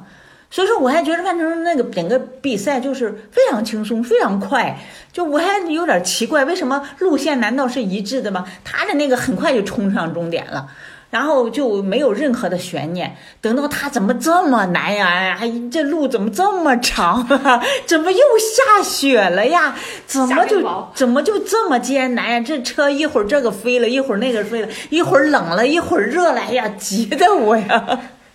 这是处理的艺术手法，我觉得话好像都属于很正常。我的感受可能和你妈还不太完全一样。我印象比较深的哈，就是说他们啊，为了重新能参赛，那获得别人的这种资金上面的支持，我觉得这一点上面是比较难的啊。就是说哈，这个你可以有梦想，但是说呢哈，那个不一定说是你每一次都能有这种实力啊，能去实现你的梦想。尤其是他们的这种梦想的实现，你看这两天也看了一些片子哈，你比如说那个哈，对，热辣滚烫，或者是红毯先生，就是大家都说到了生活当中面临的一些困境或者是一些挫折，都是哈，人生可能都处在一种非常低谷的一个状态。但是呢，你像这个红毯先生里头哈，无论是从导演到这个演员的一些境遇，毕竟他们的这个人群啊，你的身边的资源还是很多的，你没有这种话哈，特别窘迫到话哈，让你完全就是话哈，已经跌入尘埃了。那你只是看红毯先生，你想想我拍个片子找钱有多费劲啊！你想想我们做艺术片的，没错。乐莹哈，就是说那个哈热辣滚烫里头那个乐莹，她呢哈是生活的一种不易，但她的这种生活不易呢，可能也和前期自己的话哈那个没有去很好的去努力有关系。对吧？所以说他的起点会非常低，但是呢，后期虽然说是好像他非常努力、非常有毅力的去减肥，减了100斤。这个事情要是的话，好像那个从毅力的角度来说呢，好像也是非常值得赞许。但是要从这个人生难度来说呢，哈，他的减肥你毕竟还是自己能做主的事儿。但是像这个沈腾他们演的这个哈《飞驰人生2》里头，你想重组车队、重新参赛、获得资格等等来说的话，哈，可以说中间这些环节的难度啊，要比不管你是减肥也好、参加拳击比赛也好，哈，这个难度啊，哈，不是在同一层级。所以说大家呢，哈，为什么就是说我也是给这部片子打的分比较高，就是说还是一种对比的一种结果，这种对比的。跟什么对比？就是一种生活当中或者是你的境遇当中的哈，你想突破一个事情的难度系数去对比，就是说好像还是人生的一个碰到问题的难度系数。你是说就是说用《飞驰人生2》跟其他影片当中的困境去对比？对，就是这是对比的那个点，是吧？对，其实参加比赛的一个曲折过程也都挺打动我，由天气原因造成的这个所谓的天灾，你完全没有能见度，对吧？哈，就是这么高速行驶的一个车。假如说不是对那个赛道非常熟悉的哈选手，我估计1秒钟的时间，有可能你就车毁人亡。自然灾害带来的难度，我觉得这是人呀，对你不可抗力，你是没有办法，你面临了但是呢，人的决心和毅力，包括你的技术，还是有可能能克服的。但是就是说呢，这里头的人祸。真正是所有的困难里头最大的困难，非常不容易，也是在这里。你这个人为给你造成的阻力，你往往有时候你是没法突破的。机会虽然说是留给了有准备的人但是你在面临别人给你人为制造阻力的时候有时候也是无力回天。我非常开心的就看到这个结果呢还是突破了困境，取得了理想的成绩。我觉着我之所以打到8.5分，除了那些地方以外，有一点我就觉得他的审美属于在导演里边，尤其是年轻的这一代导演里边，他还是属于审美有一些很高品位的。这一点来讲，我还是很喜欢他的一些作品。因为不管是他选的项目也好，还是他的整个影片里的美感也好，动感也好，还有包括他选的歌曲也好啊，包括还有一点韩寒导演的所有的这些作品，其实他也是属于整体的一个框架是比较励志的。其实我们这一代的人，我们这个年龄的人，我们从小受的教育就是积极的、向上的啊，比较正能量的。但是我也非常很坦然的说一句，虽然我们这个年代的人都是这样的，我们是唱红歌、唱这个长大的，在红旗下长大的一群孩子们，但同样的写正能量的歌，不管是那个电影也好，还是剧本也好，不知道为什么，就是有一些你就感觉他很假大空，很虚，或者是比较唱高调。比方说同样的贾玲的这个片子和这个片子，同样的也是励志。我自己感觉到这样的一个励志片，你感觉他的确很励志，但你感觉他很真实。你说跟贾玲的比，哪个更真实？这个更真实，《飞驰人生2》更真实。我说的是真实什么？一部影片里边，它的一个真实的体现是，我根本就不是赛车手，我也没有过赛车手的体验，但我依然觉得它很真实。所以说这个点我觉得很奇妙。你觉得这种真实感从何而来呢？他的人物，首先说他是小人物。沈腾他也是有梦想的人，但是你看他前面所有的表现，我也得生活。我也要讨生计，我面对钱懂了，不用去说，哥明白，点到为止，就都知道了。他就把范丞丞给转手给卖了，对吧？这些东西你不觉得真实吗？真的很真实。你觉得他这个人怎么能这样呢？怎么不励志呢？或者是你为什么能把这个人物呢？这我觉得才是活生生的真实。所以你相信这个人物，你相信他为了讨生活，他会有时候就是为了那3-5两碎银会去低头，会去无奈，会去要生活下去啊。然后这些东西你都觉得他非常的真实，你认同他。那如果按照这个标准来衡量，你觉得《热辣滚烫》真实吗？和他比起来，我感觉没有他真实。《热辣滚烫》里边，我一直还强调一个问题，就是我不知道你们有没有这个说到这个话题了，就是一直大家都说是他是躺在家里10年的一个废柴。真的，说实话，我看不出他躺在家里10年的一个废柴。如果不用文字告诉我他躺在家里10年的废柴，我一点都体会不到。我倒觉着还是一个，甚至于是一个中产以上家庭的一个孩子，一个废柴。因为他没有感觉到让我感觉到他已经废的都不成样，他除了吃还就吃。你感觉他很窘迫吗？没有，他的窘迫告诉你，他只有他妈给他转了2000块钱，他连房租都没有，那觉得这个事窘迫。但他所有的细节，他不是吃棉花糖就是吃串，他哪来的这么多钱？他甚至接下来紧接着又还工资还没有拿到，他就又交了一个几千块钱的一个课。我觉得所有的感觉里边，你没有觉得他窘迫，他硬告诉你窘迫，所以说你又觉得有点不太搭。你有听我们热辣滚烫的节目里面讨论这一段吗？没有。那你听众朋友们看一看，不要说我对热辣滚烫吹毛求疵啊，人民群众也是这么想的。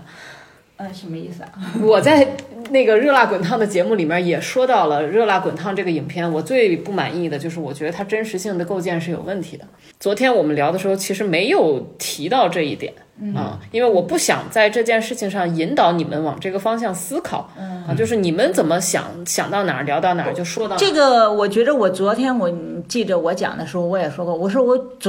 只是感觉到贾玲的演的这个是比较懒比较馋，对吧？对，但刚刚我们聊的其实是关于就是这个人物的真实性，这个情境的真实性的一个问题。对，你看我们那个《百元之恋》那个日本那个电影，你感觉他窘迫，为什么？他连租的房子，那个躺在地上就是用一个那个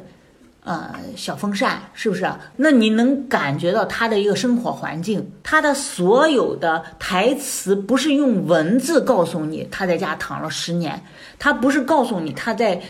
就是一个废柴。那你看到他所有的行为，他那种真实，他干完活他累了，他就跑到他的后边的仓库里边小过道，就坐在那个地方。你真的如果是一个就在一个小百货店里打工的那个人，他真的就是那样的一种状态。因为我自己曾经的公司里的员工，我也看到我的那个中间他们都有抽烟的那些男孩子，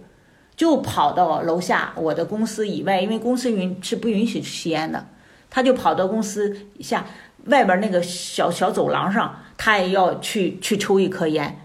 那就是他的工作环境，那个就是迫于他那一刻就要去抽烟了，他要去缓一缓，他要去透口气儿，他要去休息一下，那一切就叫真实，你知道吗？其实有时候这就是一个电影里面不需要用语言类告诉你他是一个多么样的废柴，他在家里歇了10年了，你不相信，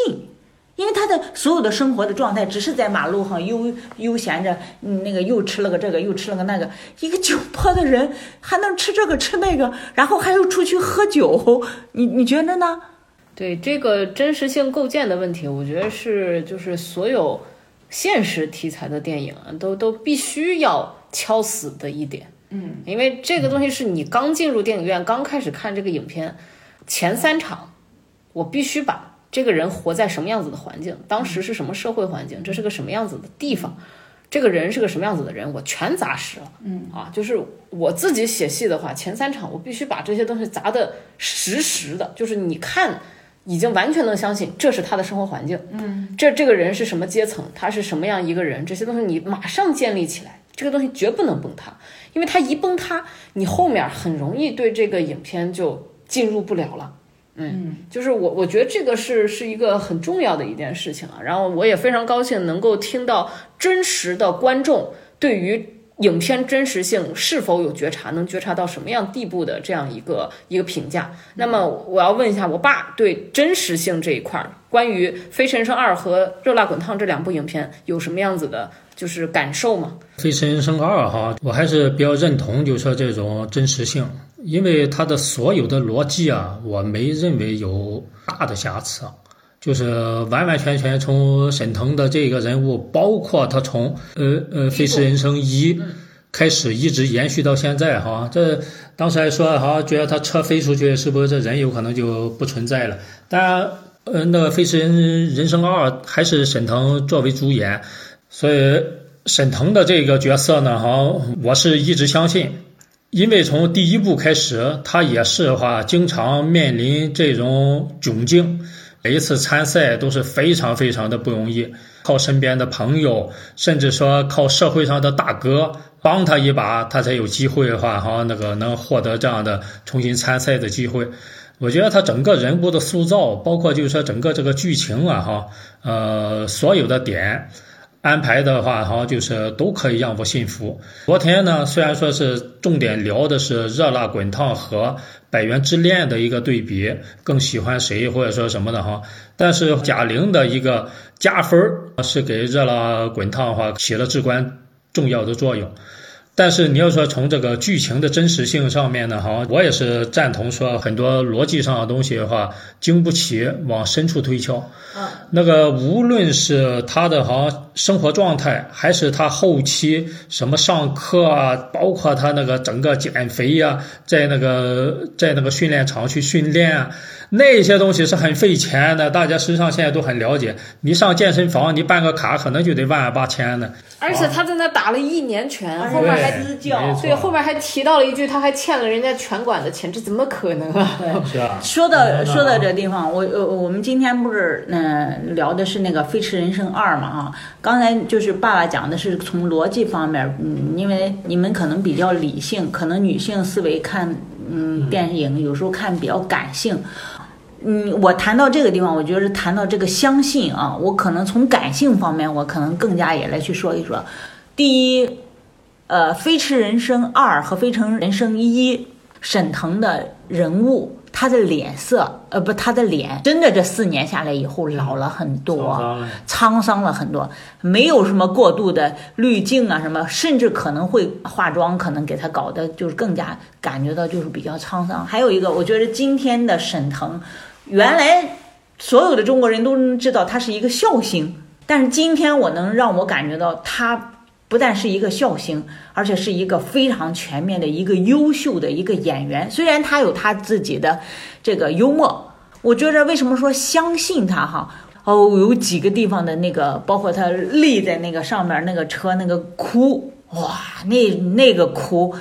我觉得好打动人，好真实。他演的这个人物，首先任何时候得先装。范丞丞看到他的时候哈，他还会说：“你还听到别的声音了吗？”就唯恐人家听到他哭。那在你们任何人看不到的那个地方，我会哭泣啊，那个哭，包括那个鼻涕都流下来也都不擦，然后就，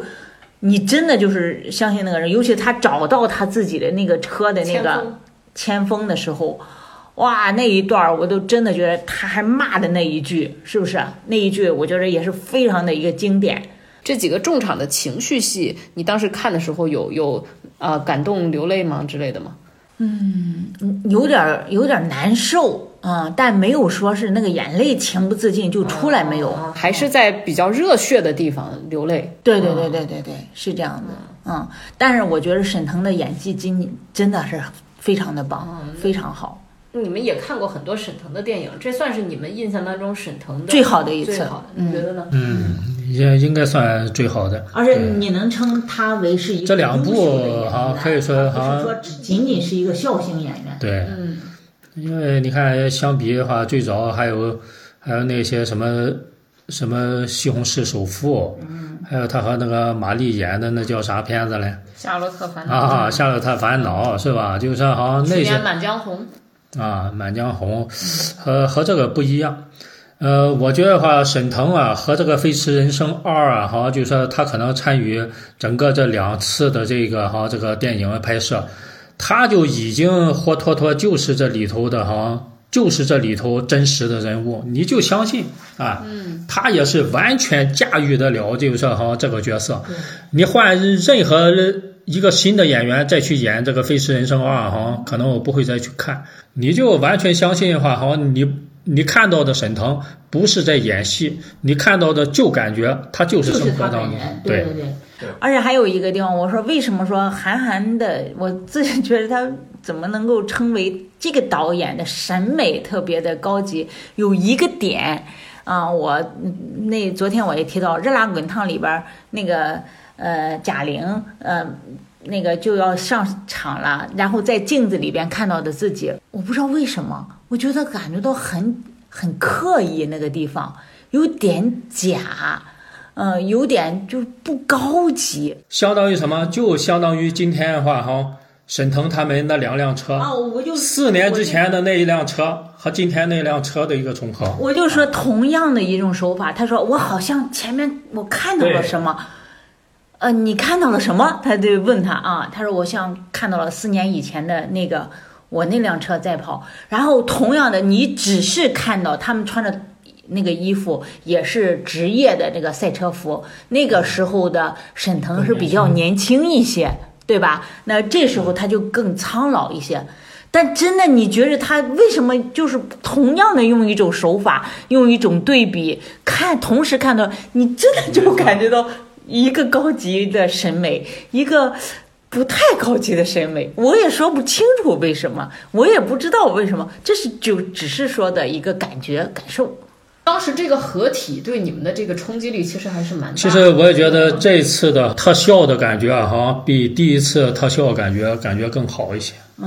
我在想，可能是不是贾玲那个自己的镜子里边，然后说做大拇指这样的动作，是不是这个不高级呢，还是土呢？我也说不清楚。其实热辣滚烫啊，直到最后，他最终也没拍出自己这个人生啊真正的一种逆袭。其实那是我的期待。就像沈腾他们这种话哈，人生最后赢了这一次，这是真正叫赢，这是人生的一种真正的一种逆袭。他都已经超越了4年以前的自己。对于你们来说，这个真实性的构建，一部分是导演和编剧去构建的，对吧？对对。还有一部分就是演员的表演。对 对。就是在你们这里，贾玲的表演和沈腾的表演，虽然说是不是一个类型啊，但是如果说观感上来说，谁更打动你？肯定是《飞驰人生》，肯定是沈腾，是吧？对对对。嗯，你呢？没错，没错。从故事到拍摄，到剧情，到表演。所有的加起来，就是说是最后呈现的这个影片中的结果的一个判断，而不是说仅就这个人演得更好。哦，不是，不是，明白。我也同意，不是单方面的一个，对，不是仅仅一个方面的问题。我爸是很喜欢《飞驰人生1》啊，那么对于他来说，《飞驰人生2》比《飞驰人生1》的分数要更高，那高在哪儿呢？可能这也是韩寒嘛哈，他有这种赛车经验，因为他在这个赛车的这么多年，他肯定是面临过很多不公平，甚至说面临过很多的一些困境，让我看到了哈。和第一集的时候哈还有所不同。第一集吧，更多的是觉得沈腾的一种怎么样从一个低谷，然后通过找各种资源。重新的话组成一个车队，你甚至说最后连参赛时候突然出现意外，把那个尹正把他拉的赛车都给摔烂了以后的话哈啊，林振东用他好像那个比较强大的实力，一夜之间就帮沈腾的话又传出一台那个新车来，沈腾才有机会的话参赛。这里头啊偶然因素啊还占比较多，沈腾哪怕就是取胜，也不能磨灭了别人的一个帮助。但是这一次的话哈，他面临的困境更加艰难啊，就是人为在里头造成的一些话哈，那天灾人祸都有。哎，对。那《飞驰人生2》和《飞驰人生1》在观看第一遍的过程当中，实际上。哪一个会更调动起你的情绪？对我这个情绪的调动，可能还是第一集已经有这种先入为主的这种什么，哪怕就是《飞驰人生2》路上行驶过程当中，车辆碰到的一系列问题，低温问题，哈，那个油温问题等等这些，包括整个那个路程当中哈，行驶在巴音布鲁克那个赛道上面的哈危险性。其实，在第一集里头的话，哈，已经演绎的话，哈，已经很淋漓尽致了。就是说，这个地方啊，没有说二次特别特别触动到我。就是哪一段对我相反更有触动啊？就是前面有一辆车阻挡着他前进的时候，哈，在这么狭窄的一个山道上面，哈，他既要保证安全，又要保证超车，把对方的车给拉爆啊。就好像就是说那个困难程度啊，比他跑赛道啊，比他跑冰雹还要难。就是说那一段啊，我觉得是超越了第一集的。在这个《飞驰人生2》里面，我妈刚才说到她有很多次就觉得看的这个激情澎湃，就是或者非常的愤怒，咬牙切齿。那你有没有就是在这个影片当中有这样子就是情绪波动比较大的段落？情绪波动比较大的段落应该还是在最后吧，魏翔演的那个演员找了，就还是堵路那段啊，对，就是用这种阴招。你就包括两个车做碰撞试验的时候的话，哈，其实魏翔那边也是给他使了阴招的。沈腾开车把车那前面撞烂，那一下的时候，你们是什么感觉？撞烂的时候，我一开始觉得兴许又出现了一个和《飞驰人生1》一样，突然之间的话，哈，一个偶然的事故，最后造成为什么他冲到终点以后哈刹车失灵了，《飞驰人生1》拐弯撞到一个石头。是吧？造成那个车的一个性能问题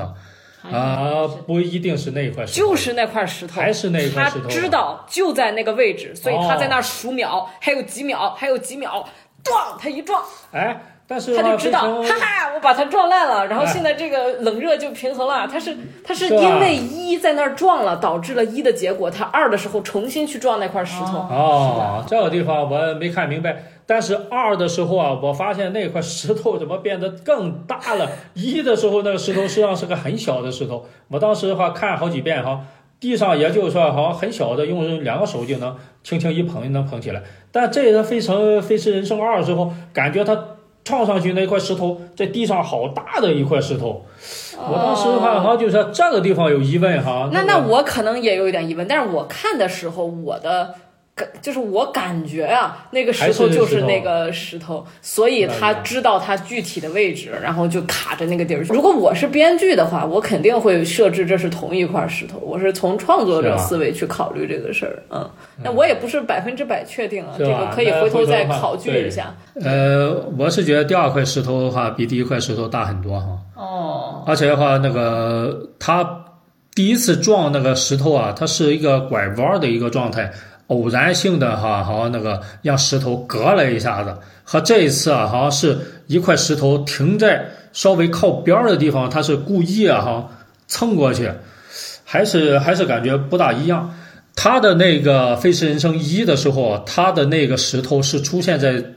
是出现在左边，但是呢，他是在左拐弯的时候，这次也是左拐弯的时候，这次的话哈。我记得也是《飞驰人生1》的时候，石头是出现在左边，但是它是右拐弯。你可以再看哈，它是右拐弯的时候，哇，一个石头哈，这真是《飞驰人生1》粉丝。《飞驰人生1》的时候，我印象当中哈，不敢确保哈，就是哈，它应该是一个右拐弯的时候，结果那个石头哈，那个好像应该是出现在左边，砰，就好像那个。把那个车隔了一下，这一次啊，石头是出现在左边，但是呢，它是左拐弯。哦，那也有可能不是一块，但这块石头好像更大。就是说这个细节呢，大家可以适当再关注一下啊。对对，这个你导演视觉的，我也认同你刚才说的哈。他假如说还能判断得了在哪一个位置，那还有那块石头存在，我估计啊。他是最后一辆跑巴音布鲁克赛道的车，要撞啊，那石头早都那边飞出去了，不知道上哪去了，你知道吗？所以人家都没撞上，他故意去撞的吗？我以为是这么样的，但也不一定啊，不一定，有可能只是我的这个你导演的一个视觉，对，有可能只是我的这个技术判断，它不一定真是这么回事啊。但是我是那看到这个地方的时候，你当时看到这儿，我觉得哎呦，这人这么衰嘛啊！第一集也够。追了一把啊！你以为是个意外？哎，我以为又出了一个意外，我还想看看这一次的意外会带来什么样的一个问题。结果呢，这是故意为之。所以说呢，那个感情还是一种技术处理。那你觉得这个故意为之，当时给你的感觉是什么？给我感觉就是说什么呢？你想成为一个好的赛车手，除了你要有娴熟的技术，你要有对赛道的非常了解，那个每一个细节。你要有一个好的一个领航员，外加是什么呢？你还要对这个车的性能处理，车的各种的问题出现的问题，你所能采取的你又不能下车，又不能停车，又不能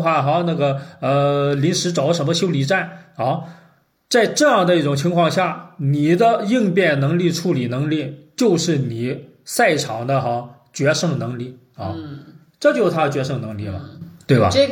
这种细节啊，就是导演对赛车太了解了。没错，所以说我也说这都是超越了第一集的一些话第一集呢是硬闯了，发动机都快解体了我就上最后那一秒钟我得冲过去啊。那哪怕跑掉轮胎我得冲过去因为当时我感觉他那个前面的那个悬挂系统啊，隔了那一下以后啊，很有可能跑着前轮就给掉了，或者是整个前悬挂系统就很有可能咔哧就给断掉，对吧？它有硬伤嘛，对吧？但是说呢这次的处理呢，它仅仅只是把这个水箱降温的这个那个系统